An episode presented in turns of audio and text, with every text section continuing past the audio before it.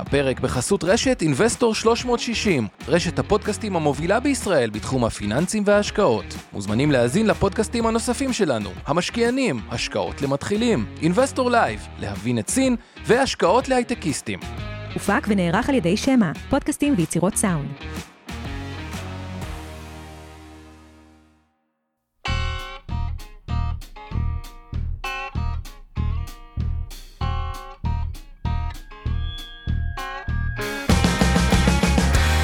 המשקיענים אבנר סטפק ועומר רבינוביץ' בשיחה חופשית על התחומים החמים ביותר בעולם ההשקעות.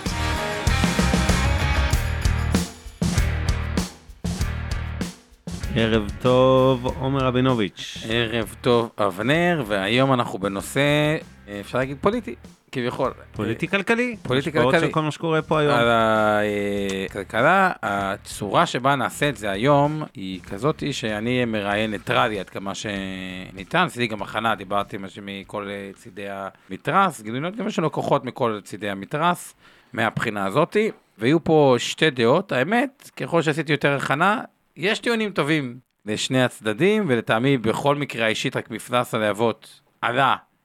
לא רוצה להגיד לי מדי או לא מדי, אבל... עלה, עלה מדי. עלה מדי. אה, על נכון. פניו עלה מדי. והרעיון הוא שני אלמנטים רוצה לזכור. אחד, ההשפעות הכלכליות, ויש לא מעט כותרות לא כן. טובות על פקדונות שיוצאים מהארץ, גילוי נאות, גם קיבלתי טלפונים מכל מיני לקוחות על פתיחת חשבונות מחו"ל, סטארט-אפים, כתבה עם תום לבנה, נגיד, שהשכבה מעליי, שגם היא אה, על אה, ירידות. מהארץ, כלומר, יש צד שלקח את זה בצורה מאוד אה, קשה, אבל המ- המטרה היא פה טיעונים, להבין יותר לעומק את הטיעונים של שני הצדדים, והרצון פה באמת זה הזדמנות, כל אחד דווקא שינסה להקשיב יותר ל- לטיעונים של הצד שהוא הוא לאו דווקא בא ממנו מסכים איתו, כדי, המטרה היא גם לגשר, כאילו להבין את הטיעונים ואת הטענות עצמם. תפגיזו בשאלות, אה, תשאלו כמה שזה, תוסיפו טיעונים, המטרה היא להקשות, המטרה שזה יהיה פתוח. זה לא סוד מאיזה צד אה, אבנר, מה הוא אה, חושב. ונתחיל, אבנר, אתה רוצה להגיד ככה כמה מילים לפני? קודם כל אנחנו שמחים לארח את דוקטור אמציה סמכאי, שהוא לא יצטרך לשחק את הימני, הוא הימני, אני השמאלני, אז אנחנו, למען הסר ספק, אם היה פה מישהו שעוד לא הבין את הקטע, אז אה, לגביי לפחות. אז uh, אני מציע, אולי תספר קצת על עצמך, אנחנו, תתן אני יודע. ו- ואז uh, ככה נתחיל לזרום, וכמובן הדגש שלנו היום, אני אומר כבר לכם מראש, אי אפשר להתחמק גם מדיון פוליטי, אבל המהות היא באמת הקשר בין כל מה שקורה עכשיו וכל מה שמתוכנן לכלכלה פעם אחת ולשוקי ההון פעם שנייה, וזה יהיה הפוקוס המרכזי, אבל לא בלעדי שלנו. טוב, אז אה, דוקטור אמציה סמכאי, אני דוקטור לכלכלה. את הדוקטורט שלי עשיתי על אה, תעסוקת חרדים וערבים. וואלה. חקרתי תוכניות אה, של הממשלה לעידוד תעסוקת חרדים וערבים, את ההשפעות שלהם, גם את התיאוריה, גם את האמפיריקה. אני מעל 15 שנה בעולמות הייעוץ, אני בעלים של חברת ייעוץ כלכלי ואסטרטגי, מייעץ לממשלה, אה, לכלל משרדי הממשלה, משרד האוצר, משרד הכלכלה, משרד החינוך אה, וכולי. מייעץ לרשויות, עשיתי לאחרונה תוכנית אסטרטגית גדולה ל- לעיר אילת, לפיתוח כלכלי אזורי, לנגב המזרחי, לירושלים, גם בצפון עבדנו, ולחברות, מקוקה קולה, אינטל אלביט ועד אה, סטארט-אפים בארץ, בעולם, יש לנו אה, שותף בדובאי, יש לנו שותף במוסקבה, יש לנו שותף בהודו. אה, תיזהר, אתה מתחיל ישר עם כל הדיקטטורות, עוד לא התחלנו את הדיון? כן, יש. גם בארצות הברית, יש גם בארצות הברית, בטח טראמפ. לא, לא. אוקיי, ג'ארד קושנר. אגב, במ- במילה אחת קודם את הנושא של החרדים, ערבים, שזה נקודה, מה, המסקנה המרכזית שלך מחקר הנושא? תשמע, אפשר, אה, אפשר לדון בכל מיני תוכניות אה, כאלה ואחרות לעודד תעסוקה. בסופו של דבר, זה פשוט עניין של תמריצים. ברגע שמנגנון התמריצים בחברה החרדית, למשל, בנוי בצורה כזאת, שאם אתה לא יושב ולומד בישיבה, אז יש לך, בוא נגיד, לצאת לעבודה יש עלות חברתית שהיא היא שוות ערך לעלות אה, כספית. אז אה, כל עוד המדינה מאפשרת את הדבר הזה באמצעות קצבאות, יש לנו בעיה. זאת אומרת, יש לנו בעיה שהיא לא, לא תיפתר בקרוב. המסקנה המרכזית היא בעיה מבנית. המדיניות של הממשלה הנוכחית בהקשר הזה היא פשוט מדיניות שמעודדת את הנושא אנחנו- של... לא, לאו דווקא. הנוכחית, המדיניות, אה, קצבאות הילדים, קצבאות אה, תקציבי הישיבות, כל הקצבאות שבסופו של דבר זה תשלומי העברה שיוצא ממי שמשלם מיסים, מי שעובד ומשלם מיסים, למי שלאו דווקא, זה פשוט מעודד אותם אה, להישאר בבית. אוקיי, אז... אה, אפשר, אפשר לדון גם על המשמעויות הספציפיות של תוכנית כזאת, תוכנית אחרת, שזה מה שחקרתי, אבל בסופו של דבר זה העיקרון. ובמגזר הערבי, במשפט ככה רק להבין מה שם הבעיה בעיניך? שם אין להם את הבעיה החברתית של גם, לא לעבוד. לא, לא, יש, ודאי. כן? רק שאצל הגברים החרדים, אצל, אצל החרדים, הבעיה היא הגברים. נכון. הגברים, יש להם בעיה חברתית אה, לצאת לעבודה. נשים, אגב, זה טעות נפוצה, אנשים חושבים שנשים חרדיות עובדות בצורה מלאה. לא, נשים חרדיות עובדות, אבל חלקיות. במשרות חלקיות. כן. ככה שבסופו של דבר, ההשתתפות בכוח העבודה של שני הצדדים היא בעייתית. אצל הערבים, זה, אגב, לא רק בארץ, בכל העולם הערבי, הנשים, יש להם בעיה לצאת לעבוד. גם כשהן כן יוצאות לעבוד, יש להן בעיה מאוד חריפה לצאת לעבוד מחוץ לכפר, או מחוץ, ל... נכון. אם זה בחיפה או במקומות האלה, מחוץ לאזור המגורים המיידי. ואז בעצם כדי לעזור, אז בונים כל מיני uh, מקומות תעסוקה קרוב לבית. גברים ערבים פורשים מאוד מוקדם. הם פורשים בגילאים מאוד צעירים מ- 50. מעבודה. כן, אפילו 45 ומעלה. למה? איזה רקע? לפרוש. א', חלק מהסיפור הזה זה בגלל אה, סוגי העבודות שהם עובדים, עובדות יותר פיזיות, אה, הרבה בעיות בריאות, הרבה בעיות של, אה, אתה יודע, נשבר הגב בסוף מלעבוד בבניין. אבל זה גם העניין התרבותי, שאתה גר בחמולה, והילדים כבר מתחילים לצאת לעבודה, וכולם גרים באותו משק בית, אז יש מי שמפרנס. אז אב המשפחה יכול לחזור הביתה. ניגע בזה בהמשך, כי אני כן. רואה ששואלים אותנו על הנושא הזה באמת של מה שקוראים מגזרים לא יצרניים או פחות יצרניים של ערבים וחרדים וההשפעה שלהם על הכלכלה, ואיך העתיד יהיה ריק ש... כן, זה, זה, מה- נושא, זה נושא עצום, אפשר כן. להקדיש רק אה, לו... אה, ברור, נעשה עליו איזה דקה בהמשך, אבל בוא, בוא נגיע למנה העיקרית, רק רגע לפני אנחנו עושים את פינת המכפילים הרגילה שלנו. אתה יודע מה? נוותר עליה, נוותר עליה. בפעם. הראשונה מזה שלוש שנים, אנחנו נוותר על פינת המכפילים, וניכנס ישר לקלחת. אני, אני רק רוצה אבל להוסיף עוד משהו שאני עושה, והוא רלוונטי ל- לענייננו. כן, לימדתי בעבר כלכלה בבר אילן ממש, כלכלה פרופר. בשנים האחרונות יש קורס שאני מלמד לתואר שני, שהוא מתרכז יותר בפילוסופיה של הכלכלה. אוקיי. אה, הוא נקרא כלכלה יהודית, כי הוא משלב גם את הפילוסופיה הכללית של הכלכלה, על כל העמדות השונות, ועל זה מלביש גם את הפן היהודי. זה לא רק כלכלה, אותה פילוסופיה רלוונטית גם לסוגיה שעליה אנחנו עומדים לדבר, גם לסוגיה המשפטית, אקטיביזם שיפוטי מול שמרנות שיפוטית, סוציאליזם מול קפיטליזם, זה עולמות שמחוברים. אני מלמד את זה, ואני חושב שרלוונטי גם אה, להזכיר קצת את היסודות האלה. אז אתה יודע מה, בוא נתחיל ישר לצלול, מה התזה המרכזית לטובת השינוי? כלומר, למה בכלל צריך שינוי? עזוב את איפה העוצמה. הבעיה? איפה הבעיה? אחרי זה אפשר להתווכח על העוצמות, על המהירות, על הדברים, כן. אבל איפה... זה לא שינוי, זה תיקון, בסדר? כי בסוף המטרה היא לנסות לקרב את זה קצת, לקרב קצת את המצב למה שהיה בשנות ה-90. 95 היה שינוי. גם הרפורמה לא מחזירה את זה 100% למה שהיה בשנות ה-90, היא אה, מקרבת את זה קצת. כולם מדברים על מה- פשרה. חוץ מעילת הסבירות, מה מה שונה משנות ה-90 שאתה מתייחס לזה כאיזה בן? לא, בשנת 95, לפני 95, אני חושב שאי אפשר היה לפסול חוקים של ה... אי אפשר היה לפסול על בסיס חוק אה, כבוד אה, האדם וחירותו, חוק יסוד כבוד האדם וחירותו, כי הוא עוד לא חוקק. אבל גם כשהוא חוקק, לא התכוונו מלכתחילה שהוא יאפשר לפסול חוקים על פיו. זה לא נאמר בשום מקום בהצעת החוק עצמה, לא בדברי ההסבר לחוק, וגם כשאוריאל לין, אה, יוזם החוק, נשאל על הדבר הזה, אז הוא אמר, חשבנו בהתחלה באמצעות החוק לאפשר לבג"ץ לפסול חוקים, הבנו שאין לנו רוב לדבר הזה, וירדנו מזה. כלומר, אף אחד בכנסת לא התכוון כשהוא חוקק את זה לאפשר. אהרן ברק לקח את הדבר הזה, שזה בשנת עם עוד 95. דברים, כן, לא זוכר, סל- סליחה אחרי- שאני לא אחרי- זה כן, סגור על השנה לא הספציפית. כן. אה, בפסק דין המזרחי, והכריז על ההפיכה השיפוטית של אהרן ברק, זה מילים שלו, לא מילים שלי. עכשיו זה לא הפיכה, עכשיו זה תיקון, אבל הוא קרא לזה עכשיו זו הפיכה. הפיכה משטרית, אז זה הפיכה משפטית, אבל בסדר, כן. מחזירים את זה למשטר, בסדר, זה כן. צריך משטר, לא? כלשהו. ובעצם זה לא רק ש... תראה, אהרן ברק הגיע מהבית, עוד לפני שהוא היה שופט, הוא אמר שהכל שפיט. כן. בסדר? עוד לפני, אם אתם רוצים, יש לי פה אפילו ציטוט מהספר של uh, רוטמן. כמשפטנים איננו מוגבלים לפירושו והפעלתו של הדין הקיים, אנחנו הארכיטקטים של השינוי החברתי, לנו הכישורים לבנות שיטה משפטית טובה יותר, צודקת יותר. אנחנו איננו רואים את תפקידנו כמוגבל לטכנאות משפטית, אנחנו רואים את תפקידנו ככולל את המדיניות המשפטית. המדינאות. כלומר, בא אהרן ברק ואמר, הנה, יש לי פלטפורמה, יש לי פלטפורמה לשלוט. עכשיו, אחלה, רק מי, מי בחר בך? מי בחר בך לשלוט? מי נתן לך את ה...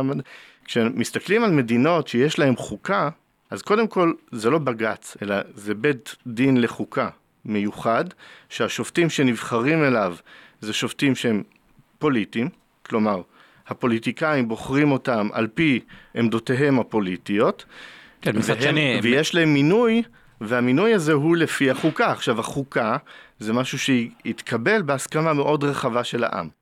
פה אין דבר כזה, אין לנו חוקה במדינת ישראל. יש חוקי יסוד, שאגב, חוק אה, כבוד האדם וחירותו לא חוקק באיזושהי הסכמה רחבה, אפילו לא בכנסת. זה היה שם, אני לא זוכר בדיוק את המספרים, אבל משהו כמו 30 32, נגד כן, 20, כן, משהו משהו. בסגנון הזה. 32 איש היו בעד, זה מה כן. שנקראתי. אז כשמדברים עכשיו על אה, פסקת התגברות ב-61, העברתם את זה ב-30. ועל בסיס הדבר הזה, אין פה באמת הגדרה חוקתית רחבה שמסמיכה את בית המשפט לפסול חוקים. אין לבית המשפט גם, אה, גם בחוקה, בדרך כלל בחוקה היא מורכבת משני אה, חלקים, היא מורכבת מהגדרה של אה, תפקיד כל גוף, בסדר? יש תפקיד לבית משפט, יש תפקיד לכנסת, יש תפקיד לממשלה, עם הגדרה מאוד ספציפית של מה מותר ומה אסור לכל גוף, ואז יש מגילת זכויות שעל פי, ה, לצורך העניין, בית המשפט לחוקה פוסק. אין לנו את זה. כלומר, יש לנו פה שופטים שמינו את עצמם, וצריך גם לדבר... גם ממשיכים הרי- למנות את עצמם. וממשיכים למנות את עצמם. הרי הרפורמה מתייחסת לארבעה חלקים. אוקיי. יש חלק אחד שזה מינוי שופטים, המינוי שופטים, פסקת התגברות, מינוי שופטים, פסקת התגברות, עילת הסבירות והיועץ המשפטי. נכון. זו תיתן איזה פה למי אז, שככה אז, אישור בוא, אז בוא, ניתן, בוא, בוא. ניתן אישור קל. קודם כל בחירת השופטים. בחירת השופטים גם בשנות החמישים כשהחליטו על איך אה, במדינת ישראל יבחרו את השופטים, הם היו מודעים לזה, ואגב זה היה אנשי שמאל אז, שהתלוננו, מה, איך זה יכול להיות שה, שהשופטים בוחרים את עצמם, ו, ובאמת הפרוטוקולים שם מראים שמדובר על שיטה ייחודית לישראל, אין שיטה כזאת בעולם. בואו נזכיר שנייה איך בנויה הוו- הוועדה לבחירת שופטים, היא בנויה משלושה שופטים, שני עורכי דין, נציגי הלשכה. שני נציגי כן. לשכת עורכי הדין, שני נציגי הכנסת ושני נציגי הממשלה. נכון. כן. לא אוקיי. אופוזיציה, חשוב להדגיש, אלא כנסת. כנסת ו... זאת אומרת, הם יכולים להיות כל הרביעייה, כי המושג כנסת וממשלה בשנים האחרונות די התמזג. זה חלק מהבעיה, אגב, שהפרדת רשויות, שמדברים כאילו על שלוש רשויות, אין באמת אתה אומר כנסת בשנים האחרונות בניגוד נגיד לתקופת מפא"י. בצורה הרבה ש- יותר קיצונית היום. לא, כי- ממש לא. כי בתקופת לא. מפא"י הייתה לך מפלגה אחת, אז זה שונה. היום, בטח עם כל הנורבגים וכולי, זה כבר נהיה לגמרי... אני מזכיר ש...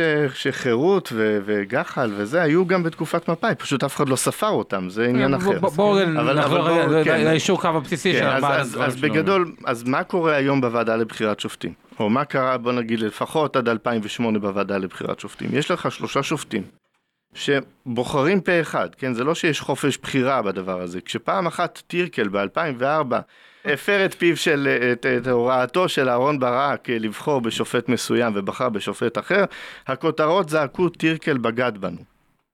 אוקיי? אה, כלומר, שלושת השופטים, בניגוד להסמכה שלהם שאמורים לבחור כל אחד עם עצמאות שיפוטית משלו, הם בוחרים בבלק פה אחד. יש שני נציגי לשכת עורכי הדין, וצריך לזכור, אותם נציגי לשכת עורכי דין, בבוקר הם יושבים בוועדה לבחירת שופטים, בערב, הם, אה, או בצהריים, הם באים לאולם מול אותם שופטים. האם יכול להיות שהם אולי קצת בניגוד עניינים בסיפור הזה?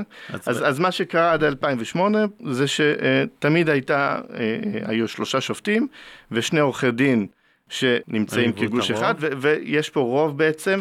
עכשיו, אם במקרה גם שמים בה אה, נציגי הכנסת מישהו מהאופוזיציה, ולצערנו אה, השופטים הם אנשי שמאל בדרך כלל, אז, אז יצא מצב שאין שום סיכוי לקואליציה למנות שופט לטעמה. ב-2008 קצת שינו את זה, לא ניכנס כרגע לכל הפרטים, אבל, אבל זה, עדיין, אה, זה עדיין, זאת הסיטואציה. עכשיו, כשאת, גם אם אתה רוצה לתת, לאפשר לבית המשפט, שאין לו חוקה, אין לו מסגרת חוקתית לפעול על פיה, ואתה רוצה לתת לו את האפשרות לפסול חוקים, אתה לא יכול שבית המשפט יהיה מנותק מלשקף את, אה, את העם, בסדר? מלשקף את העם, מלשקף את רצון העם. ברגע שבית המשפט הוא מאוד מאוד מוטה לצד אחד, אגב, אפשר לדמיין גם סיטואציה הפוכה, בסדר, גם היה יכול להיות בית משפט שהוא מאוד מוטה ימ, אה, לצד ימין. אם, אם בשיטה הזאת היינו מתחילים עם שופטים שהם מאוד מאוד ימנים, אז זה היה מתגלגל לככה ש, שבית המשפט היה מוטה מאוד לצד ימין. והוא לא היה בהכרח משקף את רצון העם. אז אתה לא יכול לתת לבית משפט שלא משקף שום דבר, אה, עכשיו לפסול חוקים ובעצם לא לאפשר ל- ל- לממשלה אה, לפעול. אני רוצה רגע להתייחס רגע לנושא הראשון, כי לפני שעוברים לפסילות חוקים וזה, וזה באמת הנושא של בחירת השופטים, כי ההרגשה שלי שזה הנושא הכי כבד בכל הדיונים האלה. זה הנושא הכי חשוב, אין ספק. ואני אגיד ככה. חוץ מהייעוץ המשפטי ש... כן, אבל הייעוץ המשפטי, תתפלא, אני חושב שיש הרבה יותר קונצנזוס, תכף נגיע לזה, אבל אני חושב שלגבי הבחירת שופטים, תראה, קל לי להסכים איתך על לשכת עורכי הדין, שבניגוד עניינים, כי בסוף אה, זה, זה סוג של, אה, אתה יודע, שמור לי, שמור לך, אני אבחר את השופטים, אחרי זה אני מופיע מולם וכולי. אבל בוא נגיד בכנות, אי אפשר להתעלם מהמציאות שהפוליטיקה הישראלית, רמת השחיתות בה היא כל כך חריגה, שאני לא יודע... מה עדיף? זאת אומרת, אני, אני חושב שאם בכלל צריך לתת לפוליטיקאים דריסת רגל בבחירת שופטים, זה דרך זה שהם ימנו ועדה, נציגי ציבור, כמו שעשו אגב דניאל הרשקוביץ, שאגב, ועדה ימנית יחסית, כן, זאת של נציבות uh, שירות הציבור, איך הוא נקרא? נציבות היית, שירות המדינה, נצ... ש... שצריכה לאשר מינויים. שתתפלא ו... גם שם הייעוץ המשפטי הוא זה שקובע. אה, אני לא יודע, אני רק יודע שיש שם שר שהיה ממשלת נתניהו, והוא פסל למשל את המנכ"ל שמירי רגב רצתה למנות. למשרד התחבורה, אני... בן אדם שניהל תקציב של כמה מיליונים ועכשיו אחראי על עשרות מיליארדים, וכשפסלו אז הכניסה אותו כקומבינה, כאיזה ממלא מקום משנה למנכ"ל, אבל אין מנכ"ל אמיתי למשרד התחבורה, הוא המנכ"ל. אז אני חושב שאם כבר צריך איזה buffer בין פוליטיקאים, שאני בוודאי סומך עליהם, אתה יודע, בכלל צריך להגיד משהו, מדברים הרבה על ירידת האמון אה, של הציבור בבתי המשפט. א', אני חושב שזה גם תוצר של הסתה פרועה מצד פוליטיקאים, אבל גם אם ננטרל את זה, והמדד האחרון מראה 41 אחוז, בוא רק נזכור. תוצאה נטו של ההתערבות של בתי המשפט לא בפוליטיקה, ברגע שבית המשפט מתערב בפוליטיקה. אבל לא משנה, כן. בתי המשפט, אתה יודע, הם ידיים קשורות, כמעט אף פעם לא, לא יכולים להתראיין להגיב, ובאמת האירוע עם אה, חיות לפני, אה, נשיאת העליון לפני שבועיים הוא אירוע מאוד נדיר.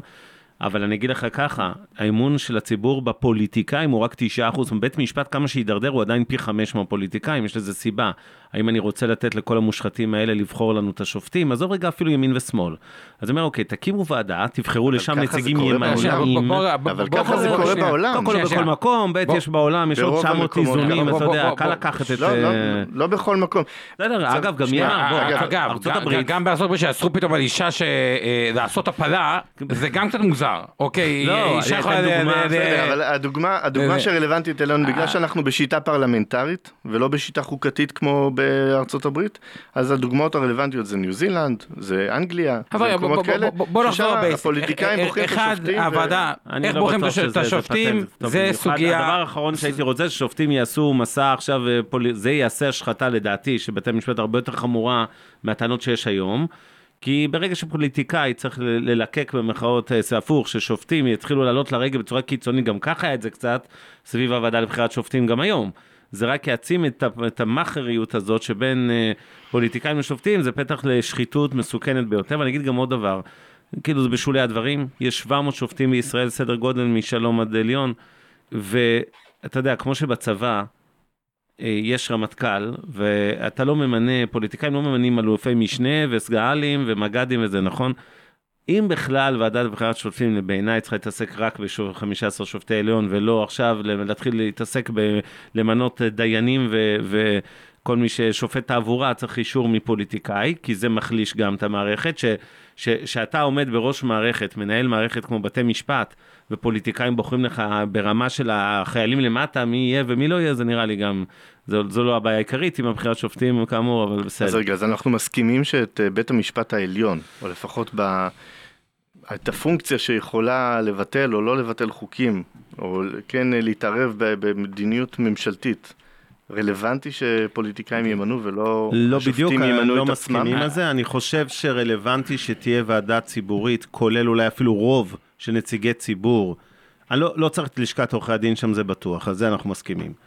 עכשיו נשארנו עם שופטים ופוליטיקאים. אם אתה שואל אותי אמיתית, אבל אתה אם אומר- הייתה ועדה שיש בה רוב מסוים לנציגי ציבור, שאפילו בתוך הוועדת נציג, הנציגי ציבור יהיה רוב לקואליציה, לממשלה ולא לאופוזיציה מן הסתם, עדיין עם איזושהי נציגות שם, איזשהו יצור כזה שיוצר איזה buffer בין הפוליטיקאים לזה, שיבחרו אנשים, לא אכפת לי שזה אקס פוליטיקאים, עשו את זה, כמו שאמרתי, בנציבות שירות המדינה עם דניאל הרשקוביץ, אבל שיבחרו ועדה, יש אני... מקומות בעולם שזה ככה, כן. בסדר, זה, זה בטח יותר בריא, עם כל הכבוד, מאשר כל מיני פראי אדם שאני רואה היום, אה, כן, אה, ב- בפוליטיקה, שחלקם... אגב, אני- פרא, רק רוצה להגיד אני- לך-. רק מילה אחת על פראי אדם, אני חושב כן. שאמרת שה- שהשופטים עם ידיים קשורות והם לא מתראיינים, אני חושב שבגלל זה אתה חושב שהפוליטיקאים הם פראי אדם והשופטים הם אה, איזה יצורים אה, תמימים. אני אגיד לך את הטענה שאני לא שמעתי, ואני לא רואים מקבל, אותם. מקבל, ה- הבעיה היא שאומרים, אוקיי, כשאתה נותן הרבה כוח למישהו, נורא חשוב נושא הענייניות. ושיש דברים ששמעתי להגיד, סתם דוגמה, יש הפגנה בירושלים ומירי רגב לא מתגברת את הרכבות, אז כאילו, זה לא ענייני. זה, זה, זה לא קשור כאילו, זה גם סיכון חיי אדם. מה זה זה לא אוקיי? מה זה זה לא ענייני? אה, אה, לא, זה, אני זה, לא זה מכיר- החלטה, שרת תחבורה, אני לא לא משנה. מכיר שלאיזושהי הפגנה מישהו תגבר. לא, אה, אני אומר, כמו שהרב קניינסקי, סתם, היה הפגנה, אז תגברו, אתה לא תסכן חיי אדם, כי אתה חושב שכאילו... בוא, הייתי אתמול בירושלים, זה אסון מה שמירי רגב עשתה עם הרכבות, אבל בוא, בוא, בוא היית- נחזור. כאילו, לא, כאילו, חוסר העניין, כאילו, לא- אתה, זה, או שדברים כמו אמרו נגיד, על, אבל זה- וזה גם עומר, אמרתי, אבל אבל בוא גולשים בוא יותר נגלוש מדי. רגע לכל הארבע לא, אספקטים. אני גם לא זוכר כן. שתגברו את האוטובוסים לכפר מימון בהתנתקות, אבל בסדר. בוא. זה לא היה תחבורה ציבורית, זה אוטובוסים שהם שכרו לבד. זה- מישהו הפריע לכם לשכור אוטובוסים אתמול? א', היו הרבה אוטובוסים אתם מגיעים אתמול, אני הייתי מההייטק, יש לכם בירושלים. יותר כסף מאשר אה, למתנחלים לא, אין לנו אבל את. המיליארדרים היהודים הקיצוניים מארצות הברית לא, שמממנים. פה את כל העסק. יש הרבה יותר, תאמין לי שיש הרבה לא, יותר. אה. בוא- נמשיך, אבל לא בוא- משנה, בוא- יאללה, בוא יאללה, נמשיך, תמשיך, כן. שופטים נקסט, מה הדבר לא, לא, הבא? עזוב, עזוב, עזוב, אנחנו לא, אנחנו גולשים יותר מדי, מאוחר מדי. אנחנו, אנחנו צריכים להתחיל לחבר את זה לכלכלה ושוק ההון ולא להתחיל אה, עכשיו באיזה רוב צריך את פסקת ההידברות. לא בסדר, אבל, אבל אז אני. אחבר את זה שנייה לכלכלה, ואני אגיד בשלושה אלמנטים שבהם הרפורמה תשפר מהותית את כלכלת ישראל. הראשון, ואמרת שיש על זה קונסנזוס, אני לא מכיר שיש, שיש על זה קונסנזוס, זה הסיפור של הייעוץ המשפטי. לא, יותר קל להגיע לזה. קונסנזוס. משרדי הממשלה לא מתפקדים היום. מסכים איתך. כחלון אמר ש-98% מההחלטות שלו לא בוצעו, בגלל אסי מסינג ו- ו- וכל הייעוץ המשפטי, שבעצם הוא שלוחה של בית המשפט בזרוע הממשלתית, ויש לו זכות וטו, זאת אומרת, יש שני מנכ"לים לכל משרד, יש את המנכ"ל האמיתי ואת השר. אגב, יש שלושה, יש גם את יש. החשב של שר האוצר, שיושב במשרדי ה... משרד החינוך, הרווחה וכולי, נכון. וגם הוא סוג של מנכ"ל.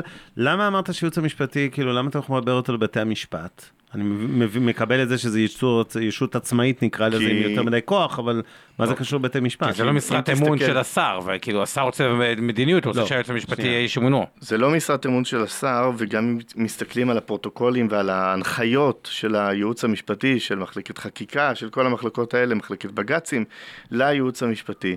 הם אומרים, אתה צריך בסוף לדאוג שהמדיניות תהיה תואמת לבג"ץ. אתה, כן, התפקיד שלך. לדאוג, אני לא, אני לא מגזים בכלל, אני לא מגזים בכלל, ו, ואני יכול להגיד לך בוא, שבסוף לא השופטים ממנים את היועצים המשפטיים, נכון?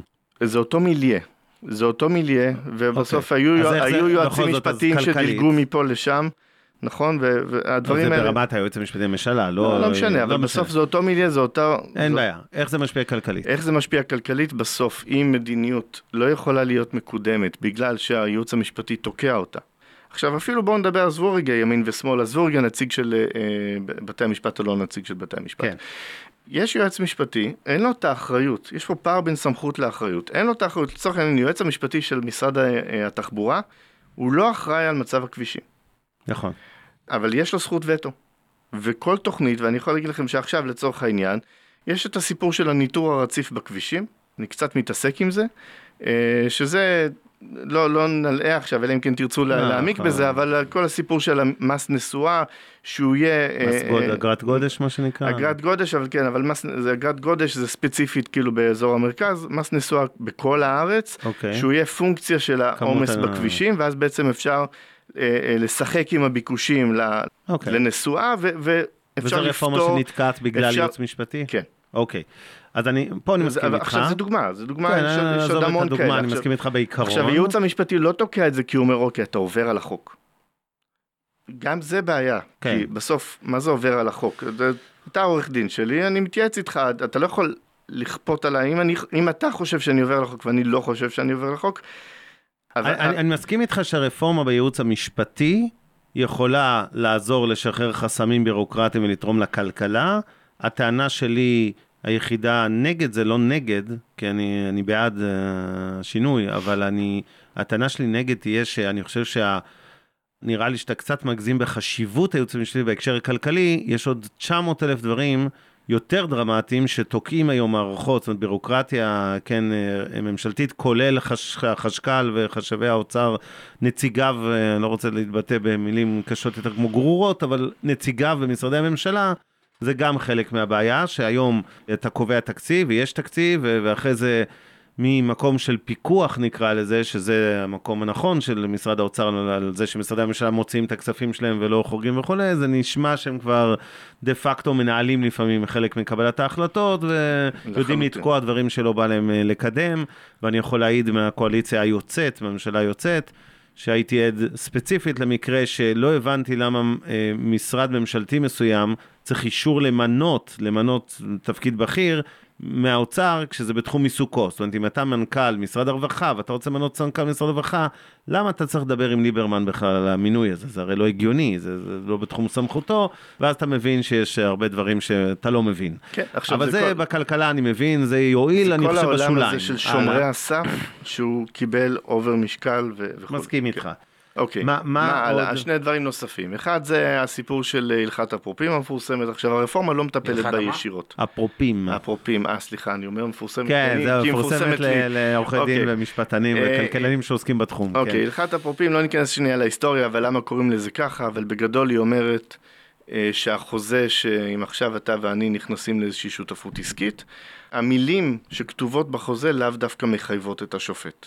שופט יכול לפרש במקור, כן, ב- רצון הצדדים וכל מיני דברים נכון. כאלה. עכשיו, ב- ברגע שפתחת את שזה זה, רע אותו לדעתך. זה רע מאוד. ברגע שפתחת את זה, ברגע שהחוזה הוא כבר נתון לפרשנות של השופט, בין אם זה על רצון הצדדים, זה אחר כך גם גולש למה צודק, מה נכון, מה נראה לו מתאים, מה לא נראה לו מתאים, וכל הדבר הזה הופך להיות סבתוכה אחת גדולה. ואיך זה משפיע ואין- כלכלית?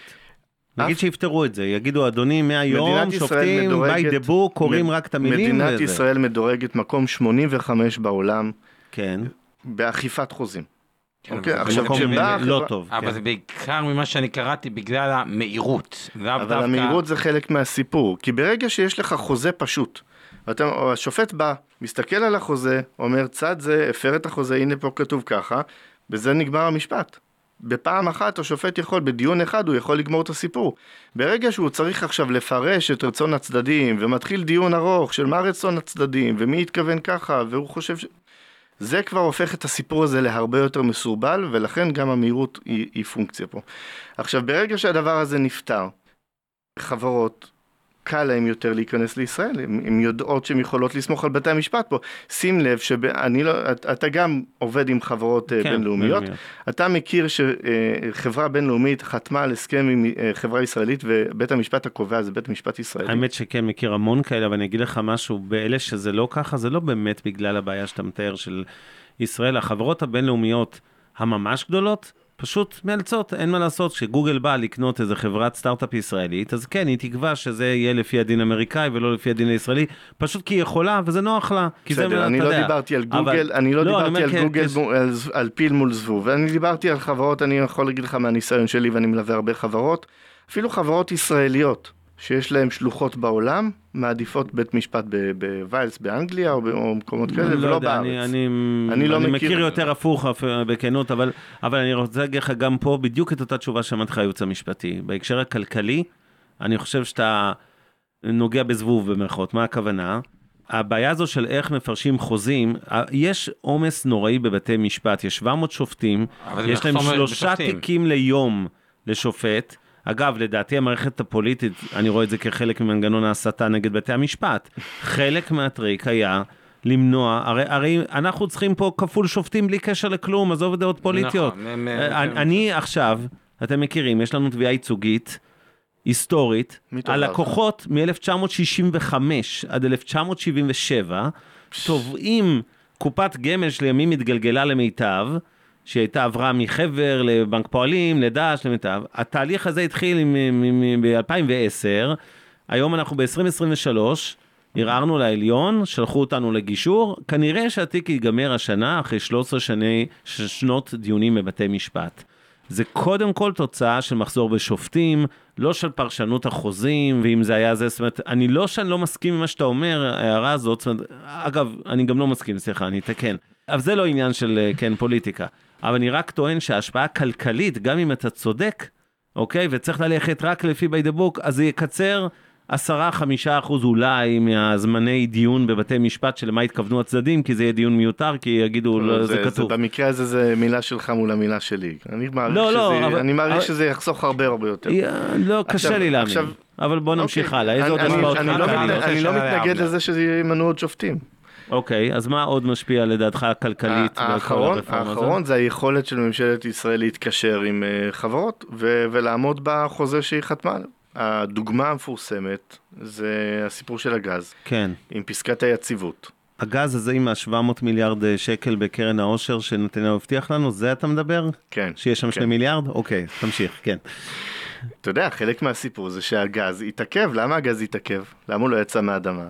אוקיי. כי לא הצליחו, כי החברות אמרו, אוקיי, חתמנו על, אה, הבטחתם לנו לבוא לחפש אה, גז באדמה, ב- בים, אחרי שכולם התייאשו, אחרי שבריטיש פטרוליום אה, התייאשה ואמרה אין סיכוי למצוא פה גז, הבטחתם הבטחות מפליגות, חיפשנו, מצאנו, ואז הבאתם לנו ששינסקי ולקחתם את זה בחזרה. את כל מה שהבטחתם. סוג של חקיקה רטרואקטיבית. נכון, ועכשיו אה, אנחנו כדי לפתח את מאגר לוויתן, אנחנו מבקשים ש-15 שנה, זה התנאים שאתם מציעים לנו?